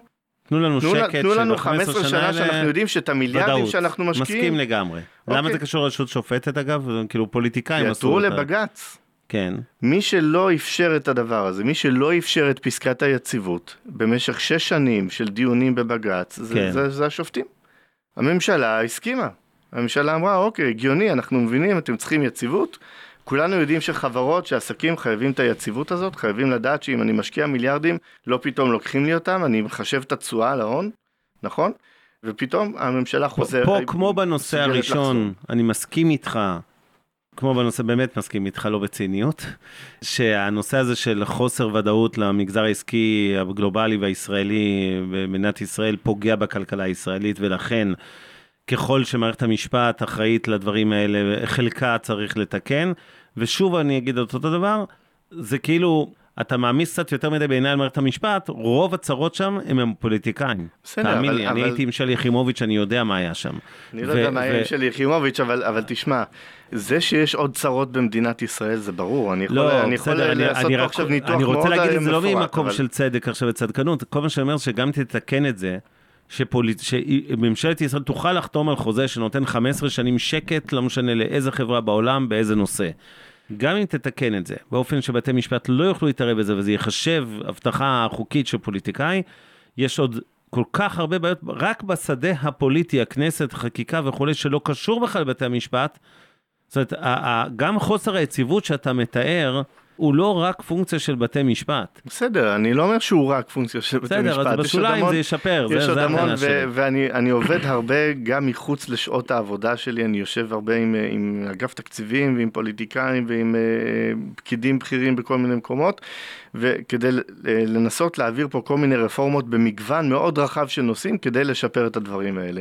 אוקיי. אבל זאת נקודה שהיא... אפשר לטפל בה, והרפורמה מטפלת בה. עכשיו, גם צריך. לשים את זה על השולחן. המטרה של הרפורמה זה לא לשפר את כלכלת מדינת ישראל. ברור. המטרה של הרפורמה זה לתקן את האיזון בין הרשויות. זה לתקן את עבודת בתי המשפט, נכון? אחרת, כן. לתקן אבל- את עבודת בתי המשפט, לגדר אותה, לשים אותה איפה שהיא אוקיי. אמורה להיות, אה, ואז כחלק מהסיפור הזה, אה, נפש בריאה בגוף בריא, אז כלכלה בריאה במדינה עם איזון בין הרשויות, ולכן אה, גם אוקיי. הכלכלה תרוויח. אתה רואה עוד דברים רוצה- הכלכלי של רווחים, נקרא לזה, מהרפורמה הזאת, מהתוכנית הזו? כן, אני רואה שלל כן, של זה, תתכונן. כן, כן, יש לי לא, הרבה בסדר, מינוסים. אפשר, אני- אני יכול- שואלים אותנו פה כן על להוציא כספים וכולי. אפשר לדבר על זה עוד מעט, להוציא כספים זה, זה העניין. של הרעש, אפשר לדבר על זה עכשיו, אבל כן, אני חושב שברגע סתם, קח למשל את נושא הביטחון. בסדר, כן. אני איש ימין, אני חושב שבג"ץ, אחד החולאים, אחד הדברים שהוא פגע ביכולת של מדינת ישראל אה, לשמור על ביטחון אזרחיה. אה, בכל במה מיני, למשל? למשל, ב- כמעט בית ביכולת שרצו לאטום ולא קיבלו אישור. לאטום, אבל לא להרוס. גם להר... קודם כל גם להרוס, תלוי מה, אבל אתה יודע, ענישה השאלה אם- קולקטיבית, כמו לגרש משפחה שלמה של מחבל, כאילו בוא, לא גירשו את אה, משפחתו של אה, ברוך גולדשטיין, יגאל עמיר, יש עוד כמה. תרצה אפשר, אם תרצה אפשר לפתוח עכשיו דיון על ענישה קולקטיבית, אני בעד ענישה קולקטיבית ב, אוקיי. אה, בסיפור הזה. אוקיי. אני לא יכול, נסכים, אני יכול, לא- יכול לפתוח. את התזה, זה אגב נטו כלכלה, כי זה עניין של התמריצים, זה עניין של מה התמריץ של מחבל לבצע פיגוע, אוקיי. ולכן זה כלכלה לחלוטין, אבל אה, בסופו של דבר, כן, יש פה, אנחנו יכולים לא להסכים, אבל אני חושב, ב- בתפיסה שלי, זה שבית המשפט היום לא מאפשר למדינת ישראל לפעול גם בסיפור הביטחוני, ואנחנו יודעים כמה הסיפור הביטחוני משפיע על אה, כלכלת מדינת ישראל, הוא לא מאפשר לה לפעול בסיפור למשל של אגב, הוא לא כזה המסתננים. משפיע, בוא נדייק. אם אתה מסתכל על ההשפעה של הפיגועים המצערים למיניהם, אפילו בינינו כרגע נושא איראני הוא סיכון גיאופוליטי יותר מאשר, אה, כן, ממש אה, רק ביטחוני, אבל לצורך העניין, אם תסתכל עד היום, גם ברמת המקרו במשק וגם ברמת הבורסה והשקעות, אתה תראה שלכל הפעילות של הטרור, כולל בתקופות יותר דרמטיות, כמו המהומות בערים המעורבות, כמו טילים אה, ש, שהיו פה מטחים בהיקפים דרמטיים. ההשפעה של זה על הכלכלה ועל הבורסה הייתה שולית, צריך להגיד בכנות, זה מכיר, לא... אני מכיר את זה היטב, ההשפעה, אתה מתכוון, ההשפעה קצרת הטווח, כלומר, יש מלחמה ומהר מאוד, או, או אפילו במלחמת לבנון השנייה, לדעתי, הבורסה לא נפגעה לחלוטין בכלל. זה- ו- נכון. אה, נכון, נכון, אז אבל, אבל, להפך, אבל זה אבל גם אומר, לטווח ארוך, אם ישראל היא צומחת, בסך הכל כלכלה חזקה שצומחת מעל הממוצע העולמי, אז כנראה שהבעיה הזאת, שהיא בעיה רציפה שיש לנו כבר 100 שנה, ולא נפתרה וכנראה לא תיפתר בקרוב, כנראה שההשפעה שלה היא באמת מוגבלת, אם אנחנו בכל זאת מצליחים להיות נכון, כלכלה כל כך מוצלחת. הש... ובכל זאת השאלה היא איפה היינו נמצאים. אני לא מדבר עכשיו על ירידות ועליות. הירידות ועליות לא מושפעות, אוקיי. כי מלכתחילה מי שמשקיע בישראל מביא את המצב הביטחוני בחשבון. נכון. אבל איפה היינו נמצאים לו לא היה פה... אה, לא- ברור שהיה. פה הרבה יותר טוב, אבל לא יודע אם כלכלית, כאילו, לא גם, יודע כ- כמה גם זה משנה. כלכלית. עכשיו, בוא אני אתן, לך, אני אתן לך דוגמה, כל הסיפור של המשילות בנגב, בסדר? זה גם כן. עניין של בתי המשפט. הרי גם כשאתה מסתכל שם, ואתה, רגע, יש פה גנבים ואנסים ופרוטקשן וכולי, ומה, איפה המשטרה? המשטרה עוצרת ובתי המשפט משחררים, בתי המשפט מרחמים על, על המחבל המסכן שהייתה לו ילדות קשה וכולי. וזה פונקציה בסוף של איזה שופטים ממנים, ובסוף זה פונקציה של הוועדה לבחירת שופטים ושל ה-DNA של, של השופטים במדינת ישראל. עכשיו, עשיתי תוכנית גדול- גדולה לפיתוח התעסוקה בנגב המזרחי. אוקיי. בסדר, התוכנית הזאת, אפשר לדבר עליה גם כן אה, שעה עכשיו, על אה, איך מביאים מפעלי תעשייה בינלאומיים לנגב. אוקיי. בסדר? אז כשהצגתי את זה, בא מישהו שם מ... מאחת הערים ש... שבנגב, אמר, תגידי, אתה עושה לי צחוק? יבואו סימנס להקים פה מפעל, יבואו להם איזה שלוש טויוטות של בדואים, מהר מאוד הם מקפלים ובורחים מפה. עכשיו, אתה רוצה להגיד לי שזה לא משפיע אה, כלכלית? ברור שזה משפיע כלכלית. ברור שהמצב... עכשיו, ה- היכולת שלי להביא לפה אה, חברות ו- ולהגיד להם, יהיה לכם סבבה, כשיש פרוטקשן בנגב, כשיש פרוטקשן בצפון, הוא, הוא לא טריוויאלי. ובתי המשפט, ב-DNA שלהם, לא מאפשרים טיפול כמו שצריך בסוגיה הזאת.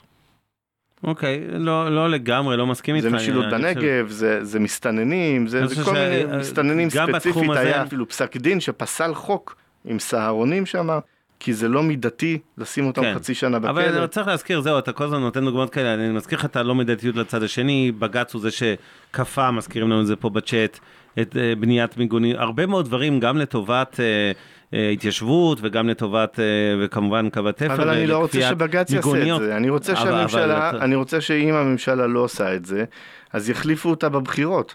זה חלק מהעניין, יש גם עניין של לקחת אחריות. היום, כן. וזה ביקורת שלי גם על אנשי ימין, גם על פוליטיקאים מימין. בא ביבי ואומר, טוב, אני, אני, אני רציתי ל- להכיל ריבונות, אבל בג"ץ כן. לא נתן לי. אני רציתי להרוס מחבלים, אבל בג"ץ לא נתן לי. אני רוצה לנטרל לו את התירוץ הזה. ברגע שאני מנטרל לו את התירוץ אגב, הזה, הוא יצטרך תירוץ. לקחת אחריות. אה, נכון. כן. ברגע שאני מנטר לו את התירוץ אז הוא יצטרך כן. לקחת אחריות, ואם הוא לא לוקח אחריות והעם רוצה משהו אחר, העם יחליף אותו. נכון, זה אני מסכים. הנה הגיע בן גביר, סגר את המאפייה, הוריד את הטמפרטורה במזגנים, בבקשה, ונגמר הטרור. טוב, אוקיי, עכשיו- עכשיו, אבנר, רק שאלה, כאילו, למרות ש- בג"ץ. שאלה אליך ואז נמצא כן. את הכלכלי. באים וטענו הרבה, אני רק אסכם מה שאמרו לי לפחות האנשים מהצד, ה- מהצד שלי. מהצד, אה, לא שלך, רגע עוד רגע אני אתייחס לצד שלך, הוא לא מכיר. אנשים מהצד שלך. לא, לא, מכיר, מכיר, מכיר, ויש אה, לא מעט. Some of my best friends. כן.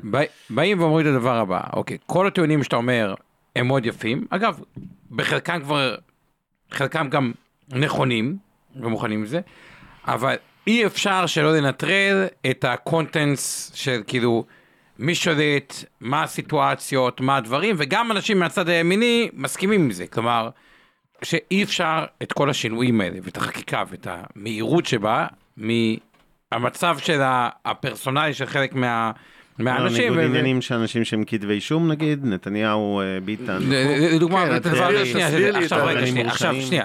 עכשיו. בצד השני, ה- באים האנשים מימין, ואצלם יש הרבה ממש כעס על המפגינים, דוגמת אבנר, שאתה אה, מפגין, שהם באים את הדבר הבא, תקשיבו, אתם בגדול אומרים שאתם אה, ישראלים, ציונים, פרו-כלכלה, פרו-הכל, אבל עם כל ההפגנות, זה גם לא רק הפגנות פנימיות, מפעילים את כל הקשרים בעולם, מוציאים כספים, עושים טררם, באים כאילו... שורפי הסמים קראו לנו, כן? תמשיך.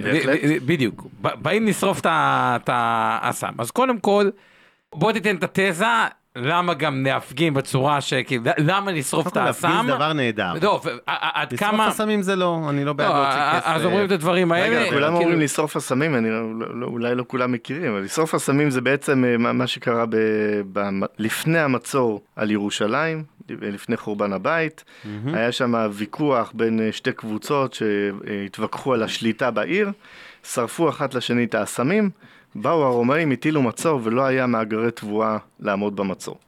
בוא תן את התזה הנגדית אוקיי, אז- אז אני- לשינוי הזה, ואיפה עובר הגבול של לעשות נזק בחוץ, זה כאילו לישראל ולערב גורמים זרים וכו' וכו' וכו'. אוקיי, אז אני, אדבר על הנזקים. הכלכליים, כי יש לי הרבה מה להגיד שלא קשור לכלכלה, אבל לא להיום. בכלכלה, אני אגיד ככה, נתחיל, אני, אני אעבור נושא נושא ככה בזריזות. יש נושא הורדת הדירוג, אז uh, אני חושב שהנושא הזה הוא קצת overrated, באיזה מובן? הדירוג של ישראל uh, הוא חזק והוא מקופח. זאת אומרת, מצבנו הכלכלי, בלי קשר עכשיו לכל הדיונים האלה, הוא מצוין. הוא מצוין, אנחנו נקנסים היום בדירוג סוכניות הדירוג הגלובליות על ה- מה שנקרא הסיכון הגיאופוליטי, איראן וכולי. פחות אגב על המצב הביטחוני בישראל אגב, זה יותר באמת על הסיפור האיראני. כך שאני לא צופה הורדת דירוג בנגיד חצי שנה הקרובה בכל מקרה. זאת אומרת, אלא אם בתרחיש הידרדרות כלכלית דרמטית, שאני נותן לה הסתברות מאוד נמוכה, לא חושב שאנחנו הולכים להורדת דירוג בטווח הקצר. כן עלולים ללכת להורדת דירוג בטווח הארוך, אבל הורדת דירוג יש לה שני מרכיבים. יש את המרכיב הפורמלי, שזה הדירוג ש-S&P ומודי'ס, נניח סוכניות הפיץ' וכו', הסוכניות דירוג הגלובליות שנותנות דירוג, קובעות הדירוג אשראי של מדינת ישראל. וזה כאמור, בגלל שיש לנו מרווח גדול, אני לא חושב שהוא ישתנה, לא ירד, לפחות לא בחצי שנה הקרובה. ויש את הורדת דירוג, אני קורא לזה המעשית, של השווקים, זה האמון בשווקים, וזה מתחבר בעצם לשני ברומטרים שאתם צריכים כמשקיעים בשוק ההון לעקוב אחריהם. אחד זה השקל דולר, והשני זה אג"ח הממשלתיות. זה דבר מדהים, כי אני חייב להגיד, בשקל דולר, אתם זוכרים, הראינו לכם אה, בעבר יותר מפעם אחת את הגרף המפורסם, הקורלציה, כן. קורלציה ה-S&P עולה, מושלמת ה-S&P בין- עולה, הדולר כן. מתחזק, ועכשיו ה-S&P והנסדק ממש, והדולר כן. נחלש. בדיוק, אז, אז, אז הקשר הזה מ-4 בינואר שלוין הציג את התוכנית שלו, נפרם טוטאלית, רואים את העצבנות בדולר ברמה כמעט שעתית, אם יש מגעים, אה, הרצוג מכנס, אה, הנשיא, אה, מגעים לפשרה, אז הדולר חוזר לרדת. אה, אחרי זה לפיד מסרב להגיע לבית הנשיא, אז הדולר עולה חזרה. זאת אומרת, זה נהיה, הקשר של שקל דולר נהיה מאוד תלוי עכשיו בתוכנית הזאת. אני יכול להגיב על זה שנייה? בטח. אז אפשר לראות שמהרביעי לינואר שלוין הציג את הרפורמה שלו, השקל התחזק. כן, אבל תזכור, השקל התחזק עד, ושים לב, זה מדויק על היום. זה מדויק על היום מחאת ההייטקיסטים, 17 לינואר, הופ, השקל אה, נחלש. אחר כך שוב המשיך, המשיך להתחזק, מכתב הכלכלנים, 25 לינואר, השקל נחלש. אג- אחר כך אה, אה, מכתב הבנקאים, השקל נחלש שוב. כלומר, תשלח לי אם אתה רוצה, אני אציג אותו. לא, בסדר, אבל אחרי זה, אבל- אחרי זה אה, השאלה שאני אשאל אותך, אז אבל... רגע, רגע, אז אני רוצה אה, להגיב לגרף שלו. תגיב. שנייה. תזכור בבסיס שהיינו בקורלציה. S&P 500 אמריקאי מול השקל דולר, וזה מראה קורלציה מושלמת, תמונת מראה בין שקל דולר זה לאורך חמש נכון, שנים. דיברנו על זה הרבה פעמים. לאורך חמש שנים, וכאמור עכשיו זה לגמרי, לא רואים פה זה עד סוף אה, 22, החודש זה לגמרי שונה. זה לא שהשווקים, שוקי המניות הפסיקו להשפיע, הם לא משפיעים בכלל על שקל דולר, כלומר זה לא שעברנו ממצב שאתה יודע, עכשיו, אבל שנייה, וכן, שנייה, אבל שנייה, אבל שנייה, אבל רק סיכום כן. של מה, מה בעצם הגרף אומר. אני מסכים איתך ש, שעכשיו השקל אה, התנתק. השאלה היא, מה המשמעות הארוכת הטווח של זה. אם הסיפור הוא הרפורמה, אז השקל התנתק, ועכשיו באמת נראה ביצועי חסר, נראה שהשקל, אה, שאנחנו אה, במצב לא טוב. אבל אם זה המחאות והמכתבים והזה, אז ברגע ש... אז רגע, שהרפורמה תעבור, אה, ברגע שהרפורמה, לא, אבל ברגע שהרפורמה תעבור, ואגב, זה מה שהיה כתוב, בניגוד למה שהעיתונים, שלא יודע מי לימד אותם לקרוא אנגלית, זה מה שהיה כתוב גם בג'יי פי מורגן בדוח שלהם, גם בברקליס. אה, אה, הם דיברו על הרעש, והם דיברו על זה שבתוך כמה שבועות הסיפור הזה יירגע. והם נתנו המלצת כניעה אה, לשקל, לא בדיוק אה, אה. לשקל, כי זה נגזרים, אבל הם נתנו כן. שם המלצה. רגע, אני- רוצה להגיד שאבנר תשלם את הטיעונים שלך, ואז כבר תחשוב אתה. על הטיעון שכאילו אומרים, הזכרת את הכלכלנים, את הזה, את הדבר, אז אני רוצה לשאול, כותבים פה, אז מה? כל הכלכלנים, כל הרמטכ"לים, כל זה, כולם טיפשים ולא מבינים כלום ולא מבינים את הטיעונים שלך, זה גם נשמע לא זה, אז תענה על זה ותחשוב על זה רגע בינתיים, אבנר תמשיך עם כן, הטיעונים אז, שלך. אז שקל דולר, התייחסנו אליו, שקל דולר כרגע עצבני מאוד. אם נשווה, נדבר רגע על השפעות ארוכות טווח, ברור שהתוכנית הזאת תיגמר לטוב ולרע בין אה, שבועיים לחודשיים כנראה, זה לא הולך להיות עכשיו ללוות אותנו שנים, לא משנה איך זה ייגמר, אני מקווה שבפשרה, אבל אם זה לא ייגמר בפשרה, אני אגיד ככה, ושוב, כלכלה, א', מדד השחיתות ומדד הדמוקרטיה וכל המדדים האלה, ועסקו בהם הרבה, ראינו דוגמאות מאוד דומות לישראל, כמו הונגריה, חלקית פולין, עוד פחות מזה טורקיה. מה קורה למטבע שעושה, עובר פיחות חד, ומה קורה בסוף לזה ש... תראה לאן הגענו בהונגריה, שלפני כמה חודשים, משטר צנע, אורבן הזה שהלכו ללמוד אצלו, כן, יאיר נתניהו ועוד כמה מומחים באו ללמוד אצל אורבן, כאילו איך עושים כלכלה, לא ממש הבנתי את המודל, או שהם באו ללמוד איך עושים דיקטטורה, אבל בשורה התחתונה, אתה רואה את הקשר ההדוק בין הצמיחה בכלכלות, שהמדד הדמו, שמדורגות גבוה במדד הדמוקרטיה ובמדד השחיתות, זאת אומרת נמוך במדד השחיתות, לבין אה, צמיחה כלכלית, וזה חלק מהסכנה ארוכת הטווח של מדינת ישראל, כי אני מסכים, או לא, לא יודע אם מסכים, אני מניח שאתה מסכים איתי, ששוב, בטווח קצר בכל מקרה הרבה רעשים, השאלה רק מה יקרה, מה שבאמת חשוב, זה לא מה יקרה בשבועיים הקרובים, אלא מה יקרה בשנים הקרובות, וזה מה שמטריד אותי יותר, ואני חושב שגם זה מה שמטריד לא מעט מהמאזינים או צופים שלנו שמדברים על הוצאת כספים וכולי, ופה אני חייב להגיד משהו על, על נושא ה- כן, הייטקיסטים וכולי. בואו נתחיל מהסוף. כמות הכסף שיצא ממדינת ישראל בחודש וחמישה שבועות שעברו מאז שיריב לוין הציג את התוכנית ברביעי לינואר, היא זניחה ושולית, אוקיי? זה, אומנם לא פורסמו נתונים, אני אומר לכם אמיתית, יש חמישה טריליון שקלים, חמשת אלפים מיליארד שקל לציבור הישראלי, זה תיק הנכסים הפיננסיים, זה לא כולל דירות, זה לא כולל עסקים, ויש עוד כסף רב בעסקים. תאמינו לי, אם יצאו כמה מיליארדי דולרים במדינת ישראל, זה טיפה בים, בסדר? אני אפילו לא יודע אם, אם אפשר להגיד שיצאו, לא יודע, מיליארדי דולרים, זה לא חשוב. יצא... סביר להניח שלא. יצא מעט מאוד, אז זה אין ויכוח. ואני גם לא חושב בכנות שבשבועיים או חודשיים הקרובים יצא הרבה מאוד כסף, למרות שצריך להגיד ביושר גם אצלך באינבסטור, גם אצלי במיטב, יש המון לקוחות שמכינים תשתית כרגע, הם עוד לא מעבירים כספים, אבל הם, אתה יודע, לפתוח חשבון היום בחו"ל זה עסק אה, מורכב, והם לא עושים את זה רק כי באופן כללי, אתה יודע, אנשים רוצים פיזור, הרי עד היום, רוב ההשקעות של ישראלים, למשל ניקח את גמל פנסיה השתלמות, אצלנו 72% מהמניות מושקעים בחו"ל, לא בישראל, כבר שנים, לא כל השוק המוסדי, כן, רוב האקוויטי נמצא בחו"ל, רוב האג"חים עדיין בישראל, ובסופו של דבר, זאת אומרת, שאלו פה גם בצ'אט, אז אני אנסה לענות על זה, כן, אתם יכולים להשיג את האפקט של פיזור גלובלי גם אה, מהחשבון שלכם בישראל, אתם לא חייבים כמובן כן. לפתוח חשבון בחו"ל בשביל זה, ומצד שני שאלה מישהי, רגע, יש לי רק אזרחות ישראלית, האם אני יכולה לקנות אה, דירות בחו"ל? ברור. ברור. וזהו, אנחנו, אנחנו רואים הרבה שאלות, אנחנו, אני בסוף אקריא את השאלות ש, שאנחנו לא מתייחסים אליהן בלייב ונעשה ככה מרתון בסוף. אבל אני אגיד שמה שמטריד אותי זה דווקא הפעם האסטרטגיה ולא הטקטיקה. זאת אומרת, זה לא השאלה אם אה, מעבירים את זה מהר מדי ולא עוצרים את החקיקה, או זה. מה שמעניין אותי זה א', התוצאה הסופית של הרפורמה, כי אני חושב שכן עלולה להיות לה השפעה כלכלית שלילית ארוכת טווח ואסטרטגית.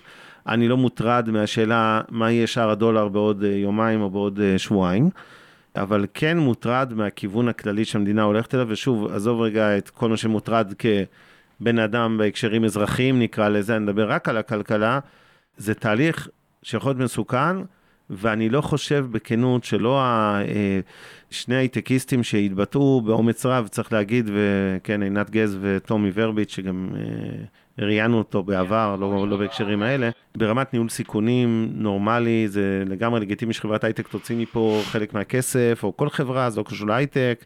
אני לא שותף להיסטריה, זאת אומרת, אני לא חושב שצריך לפחד ממצב שמדינת ישראל, כי ישאלו את זה גם את זה, פסקת התגברות, אז עכשיו יחוקקו חוק שאי אפשר להוציא כסף. אפשר. א', היה אפשר לחוקק את זה גם לפני, נכון? זה לא, אני לא בטוח שבג"ץ היה עוצר אה, חוק שאוסר את זה, כמו שחוקקו רק... אגב, אה, היה עד- חוק אה, כזה, זה היה מצב עד שנות 92, ה-90, כן. כן, בדיוק. אז- אז אי אפשר להוציא, רבין ואז... התפטר על זה מהכנסת. ואז כן, היה אפשר להוציא כסף פתאום, ו... ואפשר לשנות את זה. אני לא חושב שאנחנו הולכים לשם. אני לא חושב שיגבילו ישראלים מ- לקנות אה, דירות בחו"ל, או להוציא כספים מבנק פועלים לבנק אה, בשוויץ. אה, מי שירצה להוציא. אני מצד שני גם לא רואה איזה סיבה מיוחדת לעשות את זה, כן? אבל, אבל אני לא חושב שזה הסיכון. הסיכון העיקרי בעיניי זה הידרדרות של הכלכלה, השחתה של מדינת ישראל.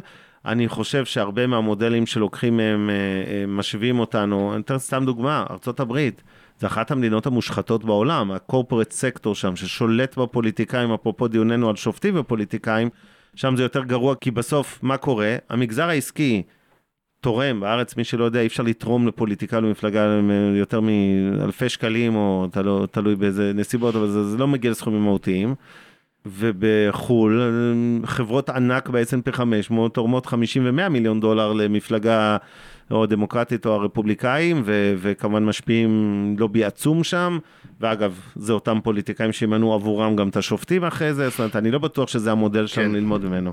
אגב, בלי זה, אם תרצו לפתח גם על זה דיון איזה יום אחד, זה אה, דווקא בגלל מדיניות שמאל במדינות האלה, מדיניות שמאל כלכלי. במדינות, כן. זאת אומרת, אובר רגולציה, אז יש יכולת באמת לחברות להשפיע. אה, אחרת אין להם יכולת להשפיע. תסביר את זה, זה שווה אומרת, יש- להבין. יש מה שנקרא שבי רגולטורי. מה זה שבי רגולטורי? זה, זה בא, למשל, דוגמה מפורסמת, זה התו, התקן הירוק של מכונת כביסה. באו אה, חברות מכונות כביסה וניסו לעשות אה, מכונות אה, חסכון, חסכוניות וכולי. ברור שהציבור לא קונה אותם, כי המכונה היא אמנם חסכונית, אבל ב-day one היא עולה הרבה יותר, אז הציבור לא קנה. אז באו חברות אה, מכונות הכביסה לרגולטור ואמרו בואו נעשה תקן של מכונה ירוקה ואז התקן הזה הפך להיות מחייב, ואז הכריחו את הציבור לקנות את המכונות היקרות שהציבור לא רצה מלכתחילה. ו- ויש הרבה דוגמאות כאלה.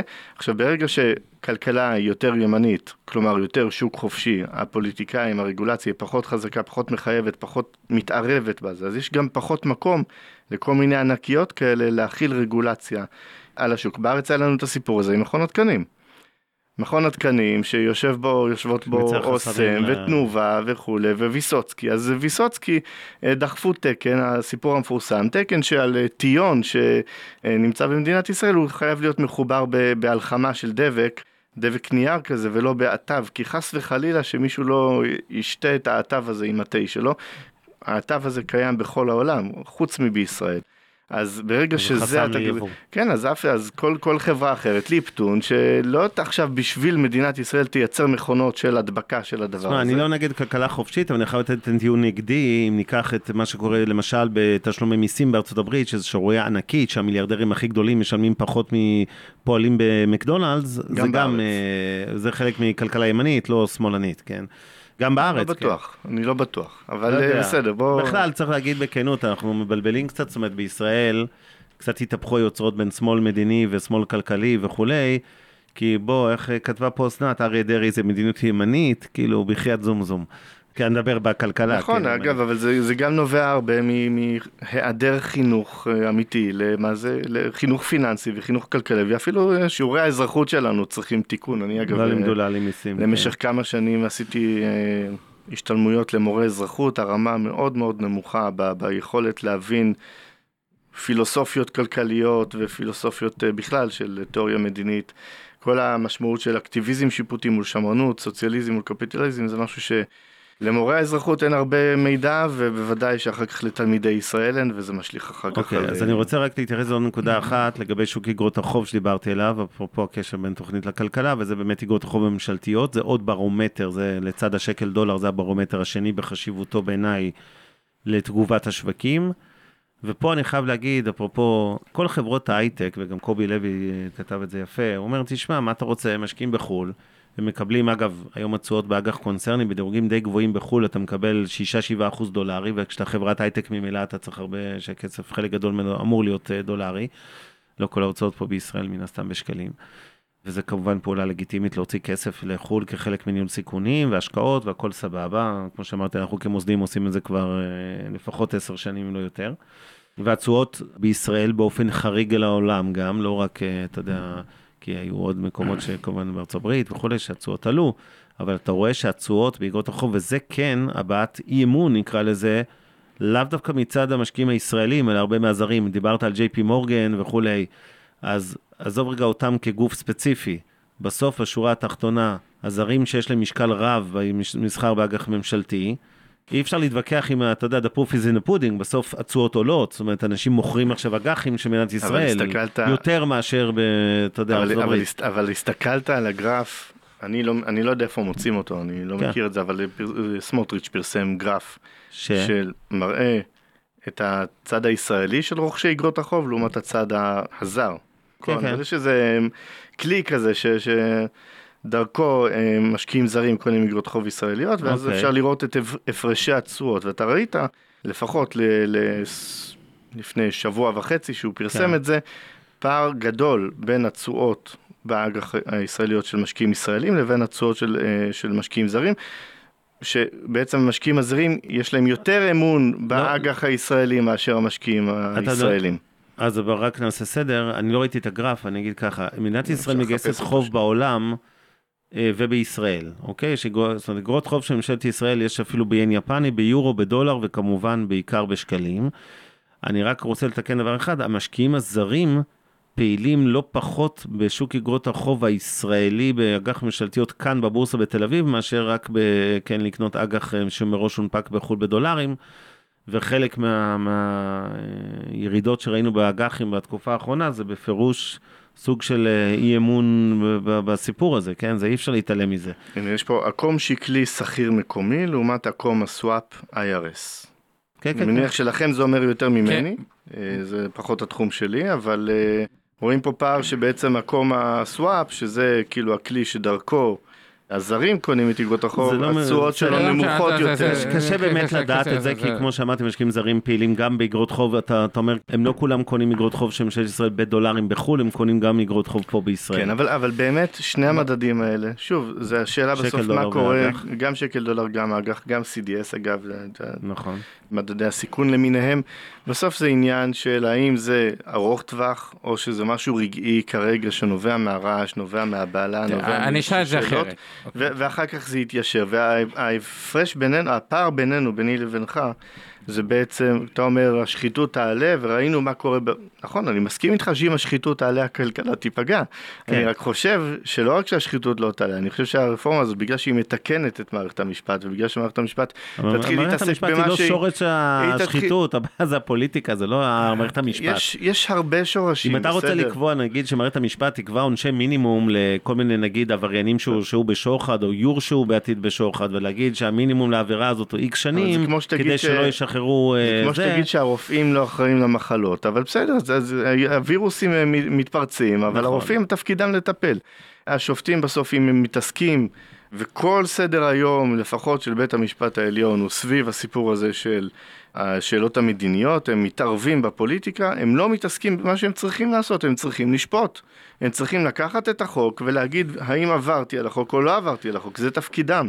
ברגע שהם יעשו את זה, השחיתות תרד, לא אני תעלה. חושב שאם לא, נעלים את הביקורת. השיפוטית, כתבה את זה מישהי יפה בתחילת הערב, שכחתי, סליחה על היעדר הקרדיט, אם נעלים את הביקורת השיפוטית על הפוליטיקאים, כולל היכולת לבטל חוקים, אגב, אני חייב לפתוח סוגריים, כל הדיון על פסקת ההתגברות, איזה רוב, הדבר היותר חשוב בעיניי זה איזה רוב צריך בבתי המשפט, וזה אולי גם הפתרון אם תהיה פשרה פה, זה לא באיזה רוב הפוליטיקאים יכולים לבטל החלטה של בית משפט שביטלה את החוק של הפוליטיקאים, אלא לצורך העניין, נניח, הרי לוין דיבר על 13 מ-15, זה מוגזם, אבל נניח שהיית אומר, אני צריך שלפחות שני שליש, 10 מ-15 שופטי עליון יכולים בכלל לבטל חוק ולא שניים וחצי אנשים, זה אני יכול להבין. אחרי זה זה פחות חשוב בעיניי, האם הרוב בפסקת ההתגברות יהיה 70 או 80 או 120. אבל uh, לצורך העניין. לא. הבנתי, לא הבנתי. לא, אני אומר, יש. יש שני רוב, יש שני רוב, יש את הרוב של יש את הרוב של שופטים, ויש את הרוב של הביטול ואת הרוב של אני ההתגברות. חושב שהמפתח לפתרון הנקודה הזאת, לאיזושהי פשרה סבירה בנושא, זה להתמקד בצד של השופטים. אני לא, הר- הרי... אם היית קובע שצריך פה אחד שופטים, לא היה צריך פסקת התגברות, נכון? היית אומר, בסדר, אם 15 מ-15 אה, ביטלו חוק, כנראה שזה היה במקום, נכון? גם מניח אני, שאז גם, גם אני אגיד לך שאם 20 שנה אחורה היה תיקון בוועדה לבחירת שופטים ובית המשפט היה מאוזן, אז גם לא היה כזה נורא בסדר. אם לא הייתה פסקת התגברות, אבל, דיברנו אבל, גם זה אבל זה קודם, לא היה. לא. אגב, אתה יודע, מי, אתה יודע מי הביא פסקת ההתגברות ראשון לארץ? אין לי מושג. אהרון ברק. מה הוא רצה? כאילו, למה הוא עשה את זה? הוא רצה להציל את ממשלת רבין. יש פסקת התגברות היום בחקיקה. יש פסקת נכון, התגברות על חוק. על חוק אה, אה, חופש העיסוק. כן. אוקיי? עכשיו, בתקופת רבין, בית המשפט בעצם נאלץ לפסוק, מישהו רצה לגדל חזיר ולמכור בשר חזיר. ובית כן, המשפט זה נאלץ לפסוק ש... צריך לגדל אותו באוויר, מזרע היה... זה כן, אז סיפור, בית המשפט כן. נאלץ לפסוק שזה סותר את חוק אה, חופש אה, העיסוק, והממשלה לא יכולה, הכנסת לא יכולה לאסור על גידול חזיר, אוקיי. וש"ס רצו לפרוש מממשלת רבין, אז אהרון ברק נתן ל- ל- לכנסת את הפתרון ואמר, תתגברו.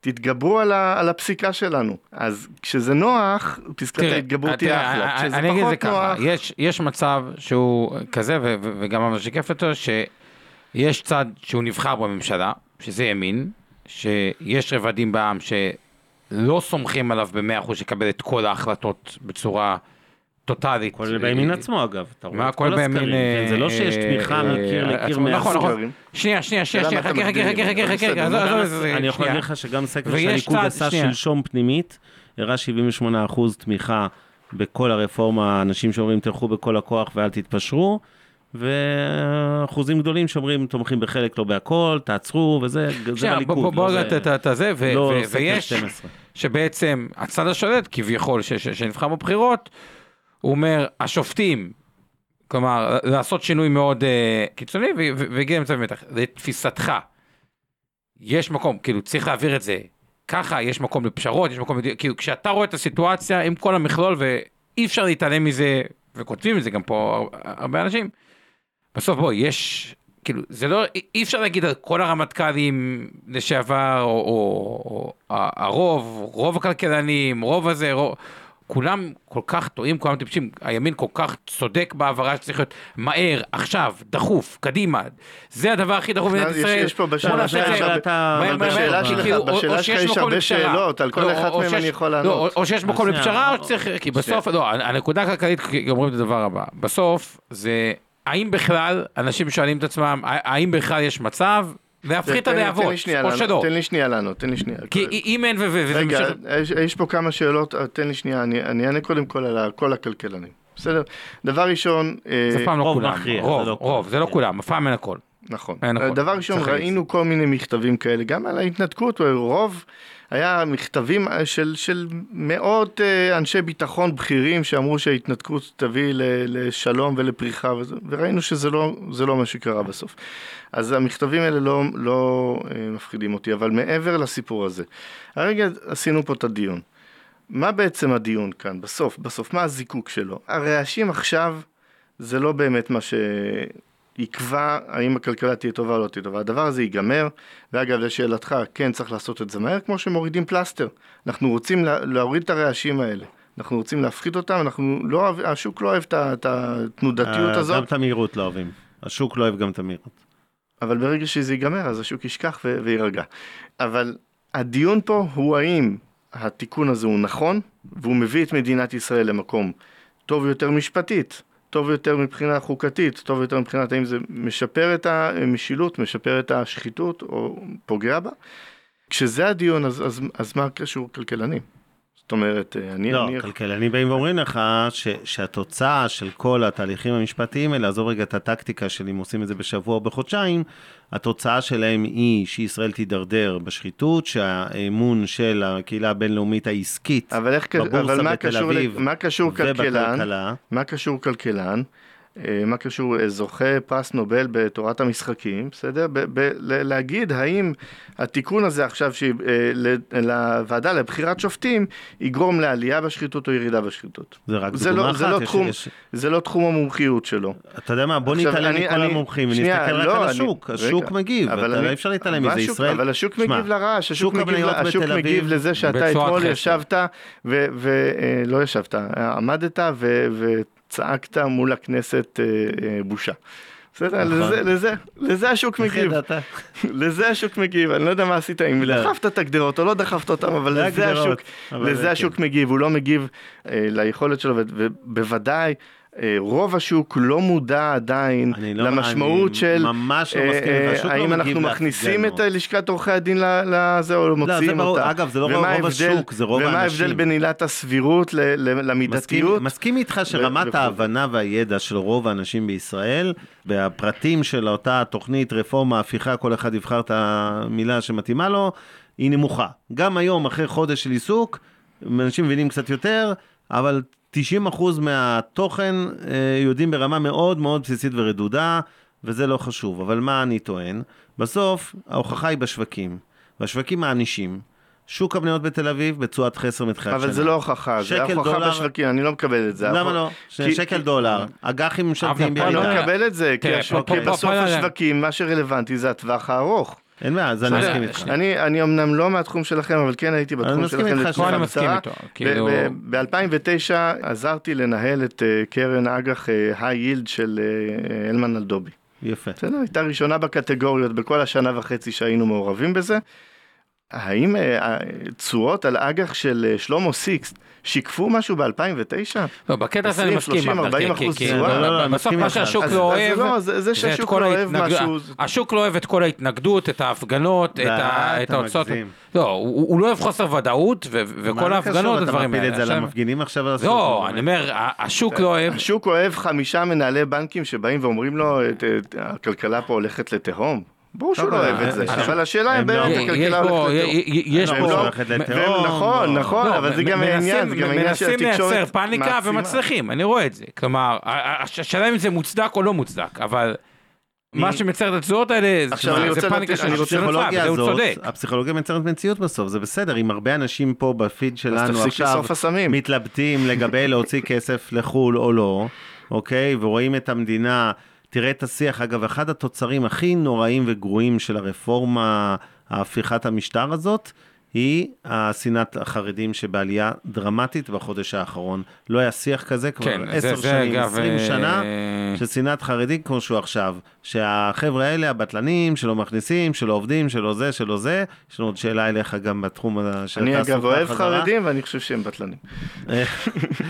אז, אז אני אגיד ש, שבאמת, זה, זה התוצר העצוב. אני התנדבתי לנחל. החרדי אגב, אבל בתור קצין. אה, אני חושב שזה שאנשים מוציאים אה, כסף, כן, זו החלטה לגיטימית, אני חושב שזה יקרה בשוליים, אני אומר לכם אמיתית, שוב, רק מזווית כלכלית, את דעותיי כבר הבנתם מהלא כלכליות. זה גם יותר יקר אין, מהכסף אני גם בחו"ל. חושב שאלה שמוציאים את בחו"ל. הכסף אחר כך יחזירו אותו. יש אה, יכול נכון? להיות, למרות לא בטוח. שיהיה הרבה כסף שיצא לא יחזור. לא, עניין רגשי, יהיה- זה גם לא רע כל כך, כן? זאת אומרת, זה לא שאתה אומר הכסף שם הם סובלים שם. מה זה, מה זה להוציא את הכסף? אבל בוא נזכור, אנחנו מדברים על יתרת מזומנים שהם מחזיקים כדי לשלם פה משכורות ולשלם שכירות על הבניינים, הרי הם לא מוציאים את הפעילות, הם מוציאים את הפיקדון שכרגע יושב בבנק. לא, אתה טועה, אתה ומחכה- טועה, אתה טועה, אני חייב לתקן. יש התחלה, זה אמנם זרזיפים, לא לדאוג, של אה, יותר רילוקיישנים, אני רואה, עזוב, תאמין לי, אני מעורב הרבה בחברות הייטק. עוד שלושה שבועות זה דברים. לא, אתה טועה, זה, זה להפך, זה ספציפית הבריחת מוחות, כתבו על זה מישהו.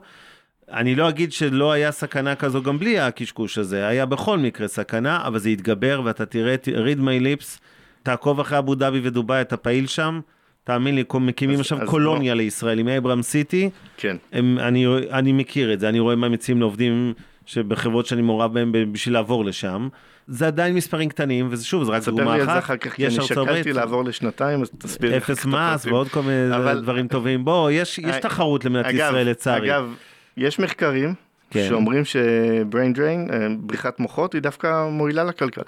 טוב, אז נדבר על זה בהזדמנות אחרת, כי אנחנו צריכים לסיים, אבל אני אגיד אה, ככה, זה לא עניין לא, שכמה אנשי הייטק אה, יעשו רילוקיישן, זה קודם כל, אפי, הרבה מאוד משרות שמלכתחילה לא יגייסו בישראל, כי יגידו, אוקיי, ניהול סיכונים, אנחנו חברה עם אלף עובדים, יש לנו 700 בישראל, אז אנחנו עוצרים פה את הגיוסים, ואת הגידול או את התחלופה נגייס כבר במרכזים שלנו בחו"ל, זה דוגמה אחת, זאת אומרת, חלק מהנזק בעיניי, אמרתי את זה באיזו שיחה מקדימה, אה, ש... זה לא עובד ככה. שחלק מהנזק זה, זה הכספים שלא מגיעים לישראל, אגב זה נזק הרבה יותר גדול מהכסף שיוצא, זאת אומרת זה, זה אלה שאומרים רגע רגע בוא נשב על הגדר נראה מה קורה פה, כוחות הכלכלה הרבה יותר חזקים מהאמירות האלה של בוא נראה מה קורה פה. אני- האמירות האלה של בוא נראה מה קורה פה זה טוב לעכשיו, עכשיו יש בלאגן, עכשיו יש רעש. בסדר, אז אנחנו לא ניכנס לפרטים, עדיף, הרי זה גם עלות, גם ללמוד את כל הפרטים יש לזה עלות, אנשים לא עושים את זה, אנשים אומרים טוב, שמענו יש רעש, שמענו זה, אז, אז כרגע נעצור. בעוד חודשיים, שלושה, חצי שנה, שנה, הדברים אה, אה, יירגעו. כן, אני, אתה חושב ככה, אודליה כותב לנו למשל זה לא רעש זמני, לא לוקחים מדינה אה, דמוקרטית והופכים אותה דיקטטורה וחושבים שהשוק יקבל את זה בטווח הקצר ובטווח הארוך אני ממש מסכים. סבבה, אני פשוט לא חושב שהופכים. אותה לדיקטטורה, להפך, אני חושב שהופכים אותה לדמוקרטיה. עכשיו זה דיקטטורה, ברגע שבית משפט, שאף אחד לא בחר בו, חוץ כן, מהוא את רק עצמו, אתה מגזים בהשפעה משפחת שלו על השופטים, הכלכלה אני ובהשפעה ממש שלו. לא, אני ממש לא מגזים, זה, זה מדינת ב- ישראל יש לה הגה שהוא תקוע עכשיו שמע, ככה, הוא שמאלה. תקוע כשיש לך קואליציה שיושבים בה עבריינים לעבר ולעתיד. אז תבחר קואליציה אחרת, לא, אתה אבל לא אי יכול אפשר, לבוא אבל ולהגיד, בשם אבל הבחירות- זאת לא דמוקרטיה, בחירות זאת לא לא מכשירות, זאת אומרת זה שדרעי, זאת לא עבריין מורשע אבל. שלוש פעמים, אוקיי, שמים הוא אותו לא... שר אוצר, נו באמת. אבל זה לא דמוקרטיה, זה לא דמוקרטיה לבוא ולהגיד, טוב, אז אני לא מצליח לבחור את הנציגים שאני רוצה, אז אני אשים אה, שופטים לטעמי שהם י- הם ב- ידאגו ב- לאינטרסים שלי, זה לא דמוקרטיה, זה דיקטטורה. זה, זה לא מסכים איתך, אבל בסדר, נסכים לא להסכים. בכל אופן, ידענו מראש שלא נסכים הרבה דברים, נכון. אנחנו צריכים אה, להתחיל לארוז פה. אני רוצה רק צ'יק צ'ק לרוץ אה, לפני שנגיד תודה וניפרד אה, על כל מיני הערות ככה ושאלות שאנשים שאלו. נתחיל משאלה אליך בינתיים, בזמן שאני אקרא את יתר השאלות, שרצו הסבר קצת על נושא של מה צריך בעיניך, ובאמת קצר, כי אנחנו ככה כבר ב... הרבה אחרי, בשביל לשלב חרדים וערבים, תן איזה שניים שלושה משפטים, מה היית עושה תכלס, בשביל להגביר את השילוב שלהם. הייתי מוריד קצבאות. הייתי מוריד קצבאות דרמטית, אה, אגב, אה, מדיניות ימנית, אני הרי כי מדיניות תקרה ימנית. עם... אה, אני מדיניות ימנית אה, חד משמעית, אני איש ימין כשאמרתי שאני איש ימין, התכוונתי. כן, אוקיי. בכל אגב, הצדדים. סמוטריץ' הוא גם מאוד ימין כלכלי, זה לא כל כך יושב עם כאילו... נכון, גם אה, אבל אה, הממשלה יש עדיין... את המצע הכלכלי של סמוטריץ' ב-2018 אני כתבתי. אה, זה... זה- כן, זה מגיע גם אה, מהמקומות האלה. אה, בסופו של דבר, אין, זה, זה משחק של תמריצים. יש אפשרות בשוליים, יש את התוכנית של אה, סבסוד שכר לגברים חרדים, לא לנשים חרדיות, לגברים חרדים היא קצת עוזרת, בתיאוריה היא עוזרת. הבעיה שלי עם תוכניות כאלה זה שיודעים מתי להיכנס אליהם והממשלה אף פעם לא יודעת מתי לצאת מהם. זה מה שאתה אומר באופן מפתיע קצת, שבצד החרדי, מה שיכול לעבוד יותר טוב זה דווקא המקל ולא הגזר. זאת אומרת, תמריץ שלילי ולא חיובי.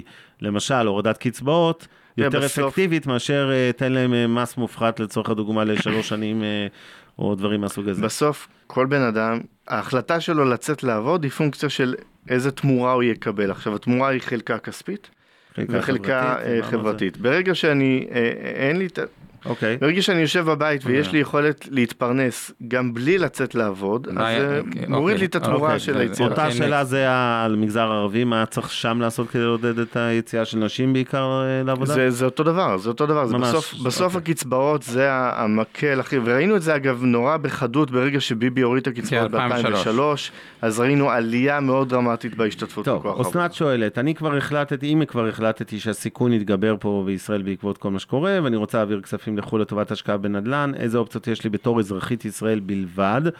אז קודם כל, את לא חייבת לקנות ממש נדל"ן. פיזי, את יכולה לקנות גם ריטים וקרנות נאמנות ונדל"ן וכולי, אבל נניח שאת רוצה בכל זאת דירה פיזית, לא משנה, בארצות הברית, באירופה, עומר ימשיך כבודו, לא, אז יש הרבה אה, אפשרויות. אה, האמת היא, גם בוובינר יום... אה, יש קרנות נדל"ן. יום ראשון, ספציפית. דירות להשקעה, בדיוק על הנושא אוקיי, הזה. אפשר לקנות אה, דירה, אפשר לקנות, להשקיע בקרן שקונה קונה multi families. ודירות, אפשר לקנות כן. ריטים. למשקיע לא כשיר לקנות. דירה, זה כנראה אה, אפשרות. בשנים האחרונות אה, פתחו הרבה קרנות כאלה של אה, בדיוק. קניית דירות. מה. הממשלה, מקבלי ההחלטות, מתכוונים לעשות במקרה של הוצאת כסף המונית? ומה יקרה אם הרבה הייטקיסטים ירדו ואיתם רוב מיסי ישראל? אז זה לא רוב, הייטקיסטים בגדול 20 ומשהו אחוז מהמיסים, זה כמובן... וגם לא, לא כל כך פשוט לנתק פה תושבות, אני במקרה גם אה, חלק מהעבודות שאנחנו עושים זה כן. לרשות המיסים על אה, העברה של קניין רוחני לחו"ל, של כל מיני חברות כמו מרקורי ו- כן. ופייפל ואחרים. נורא נורא קשה, זאת אומרת ברגע שהחברה, שהקניין הרוחני נוצא בארץ, אז נורא קשה אה, אה, להוציא מפה את המיסים. כן, אבל אתה- ו- אתה וגם- מדבר- גם, אתה גם מדבר אנשים, על- גם אנשים, גם אנשים, נורא קשה לנתק תושבות, זה לא כן, משהו שהוא טריוויאלי. אני מסכים שזה לא פשוט, אבל אה, בהחלט יש את הסכנה הזאת. ואני אתייחס לעוד עוד משהו מעניין בהקשר של מרד מיסים, שאני לא חושב שיקרה, אבל אני רוצה להגיד עליו בכל זאת משהו. עוד ככה כמה הערות אחרונות מהקהל. אה, אי אפשר להוריד קצבאות כמובן, אומר אבישת בצדק, שהחרדים כשהם חלק מהממשלה.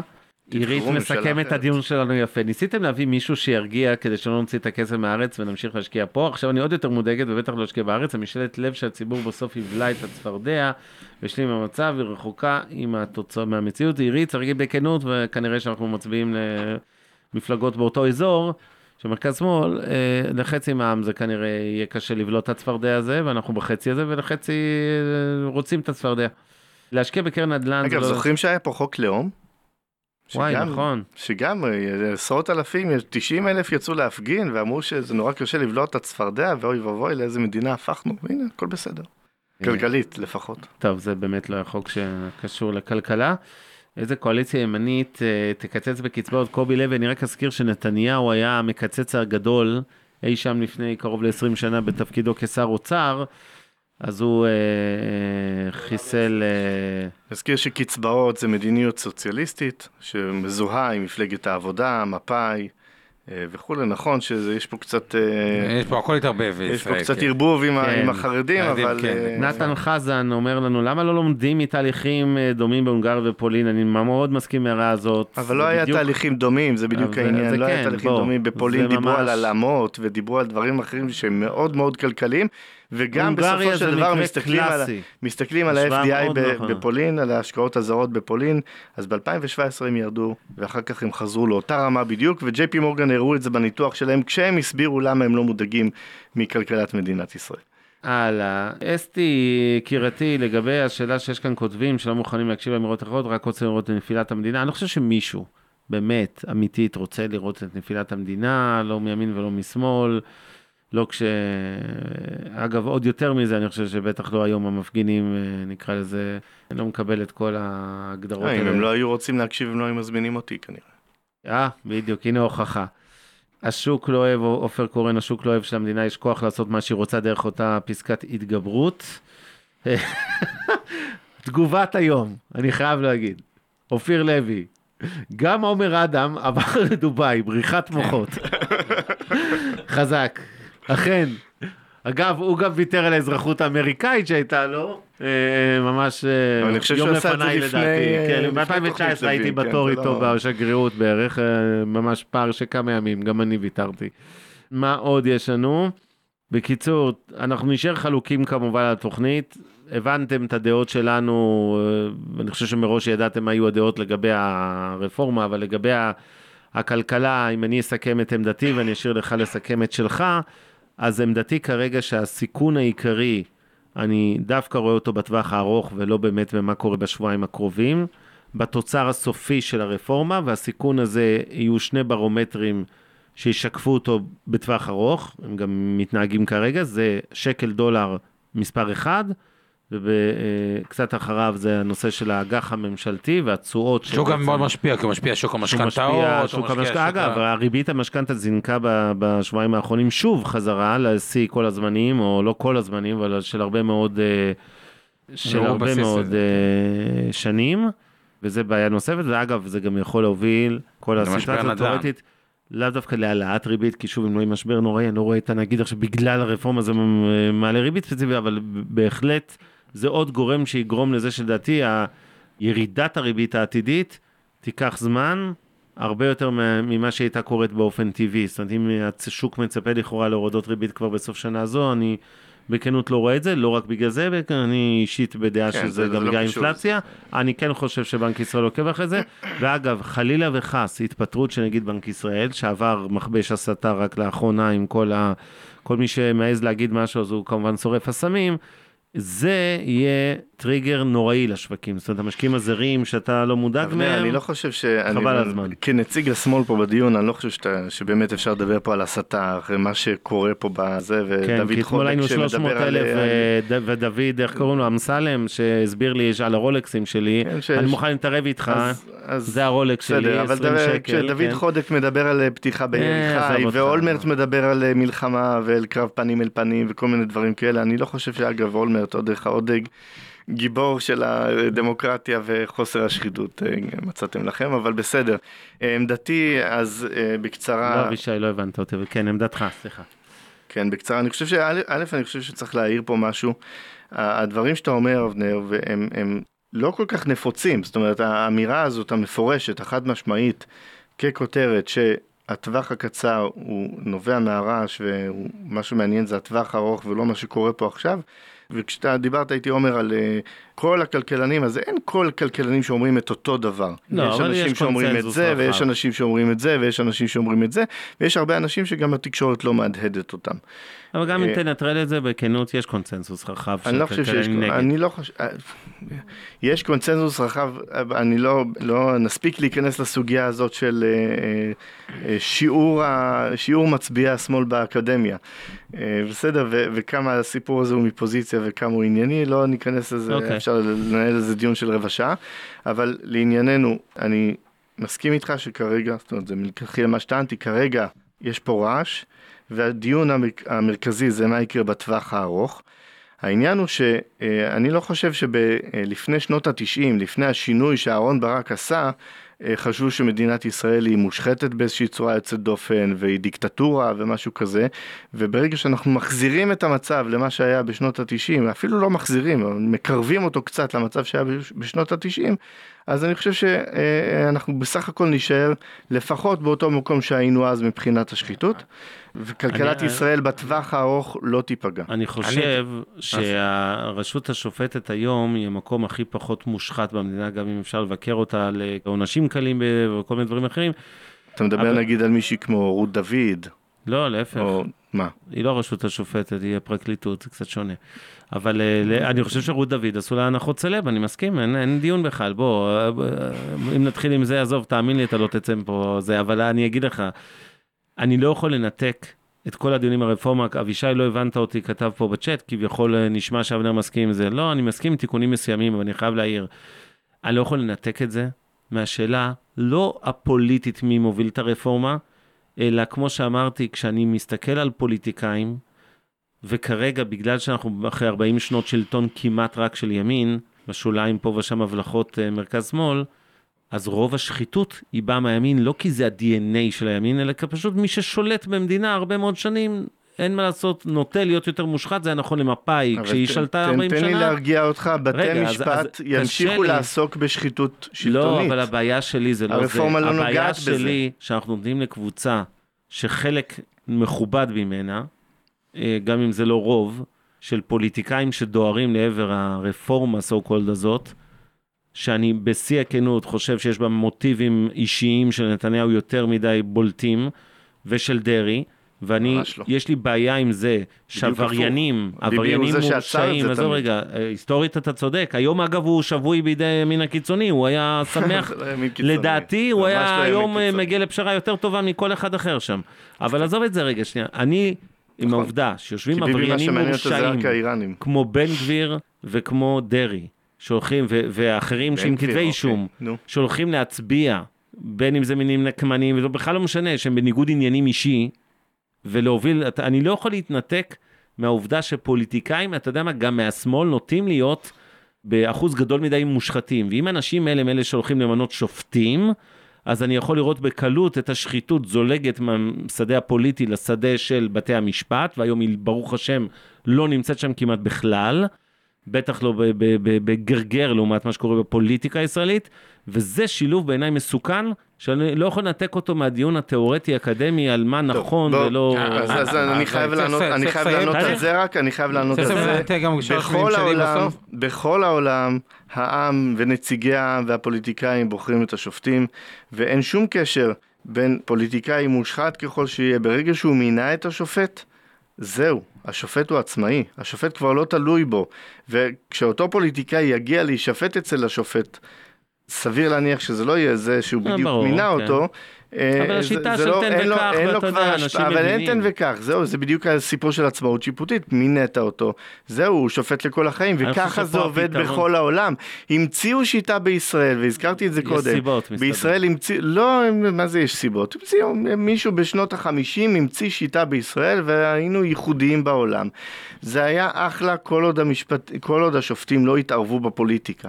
ברגע שהשופטים מתערבים בפוליטיקה, הם לא יכולים להיות מנותקים מלשקף את רצון העם.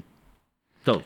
טוב. ובאווירה אופטימית זאת, אז נסיים את הדיון היום. כן, משפט אחרון, אני אגיד. את את התחושה שלפחות אומרים לי, ו- ואם זה לא יודע, זה- נקודה מחשבה, יש פה החלק, ה- אני לא רוצה להגיד היצרני במדינה, אבל אין ספק שנקרא לזה ההייטק והדברים האלה, זה או- או- חלק גדול מתקבול המיסים ו- ו- ו- וכו' וכו', מרגישים לא לגמרי מיוצגים, ושיש צד שהוא נבחר בצורה דמוקרטית, אבל הוא כן מדבר עליו אתה אומר שלא כל קול. שווה, זאת אומרת אם אני עכשיו לא, לא, אני אומר, זה התחושה, אני אומר, אם אני עכשיו יכול להבין עשיתי את אקזיט התסכול. ויש לי 200 לא, מיליון אני דולר בבנק, אז לא, אני- לא כל שלי צריך לא, להיות שווה לא, זה יותר. לא 200 מיליון, זה מדבר על פרופורציה, יש פה איזשהו מצב שלתפיסת הרבה מהאנשים, זה מה שכותבים, יכלו לעשות את זה הרבה יותר בצורה שיוצרת פחות אנטגוניזם, גם רוצים לעשות אה, אה, שינויים, יש פה תגובה יחסית חריפה, אבל זה נושא לכלכלה עצמה, כל החוסר הוודאות הזאת היא לא לא, תורם. לא תורם. ולכן צריך לסיים עם זה אה, כמה שיותר מהר.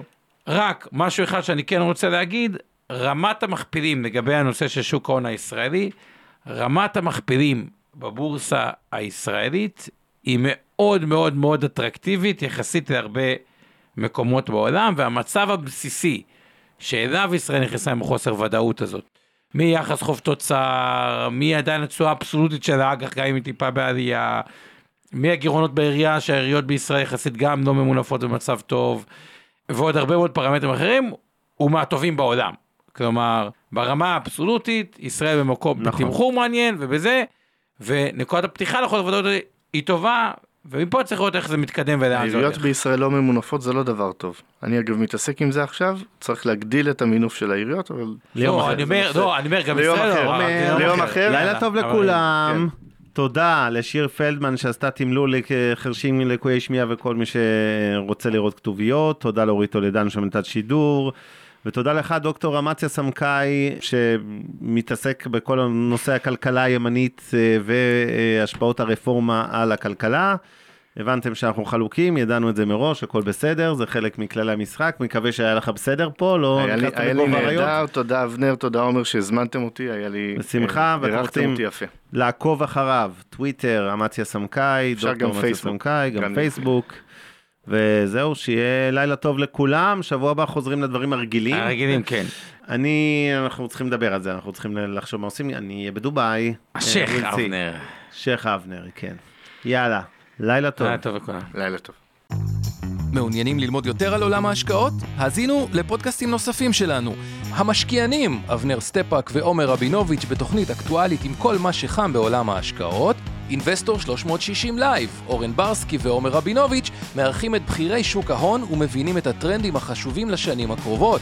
להבין את סין עם יובל ויינרב, עם כל מה שרציתם לדעת על הענקית מהמזרח. השקעות להייטקיסטים עם צח איציק, שיבנה איתכם תוכנית כלכלית להגשמת החלומות שלכם, והפודקאסט ההשקעות למתחילים, לכל מי שעושה את צעדיו הראשונים בעולם ההשקעות.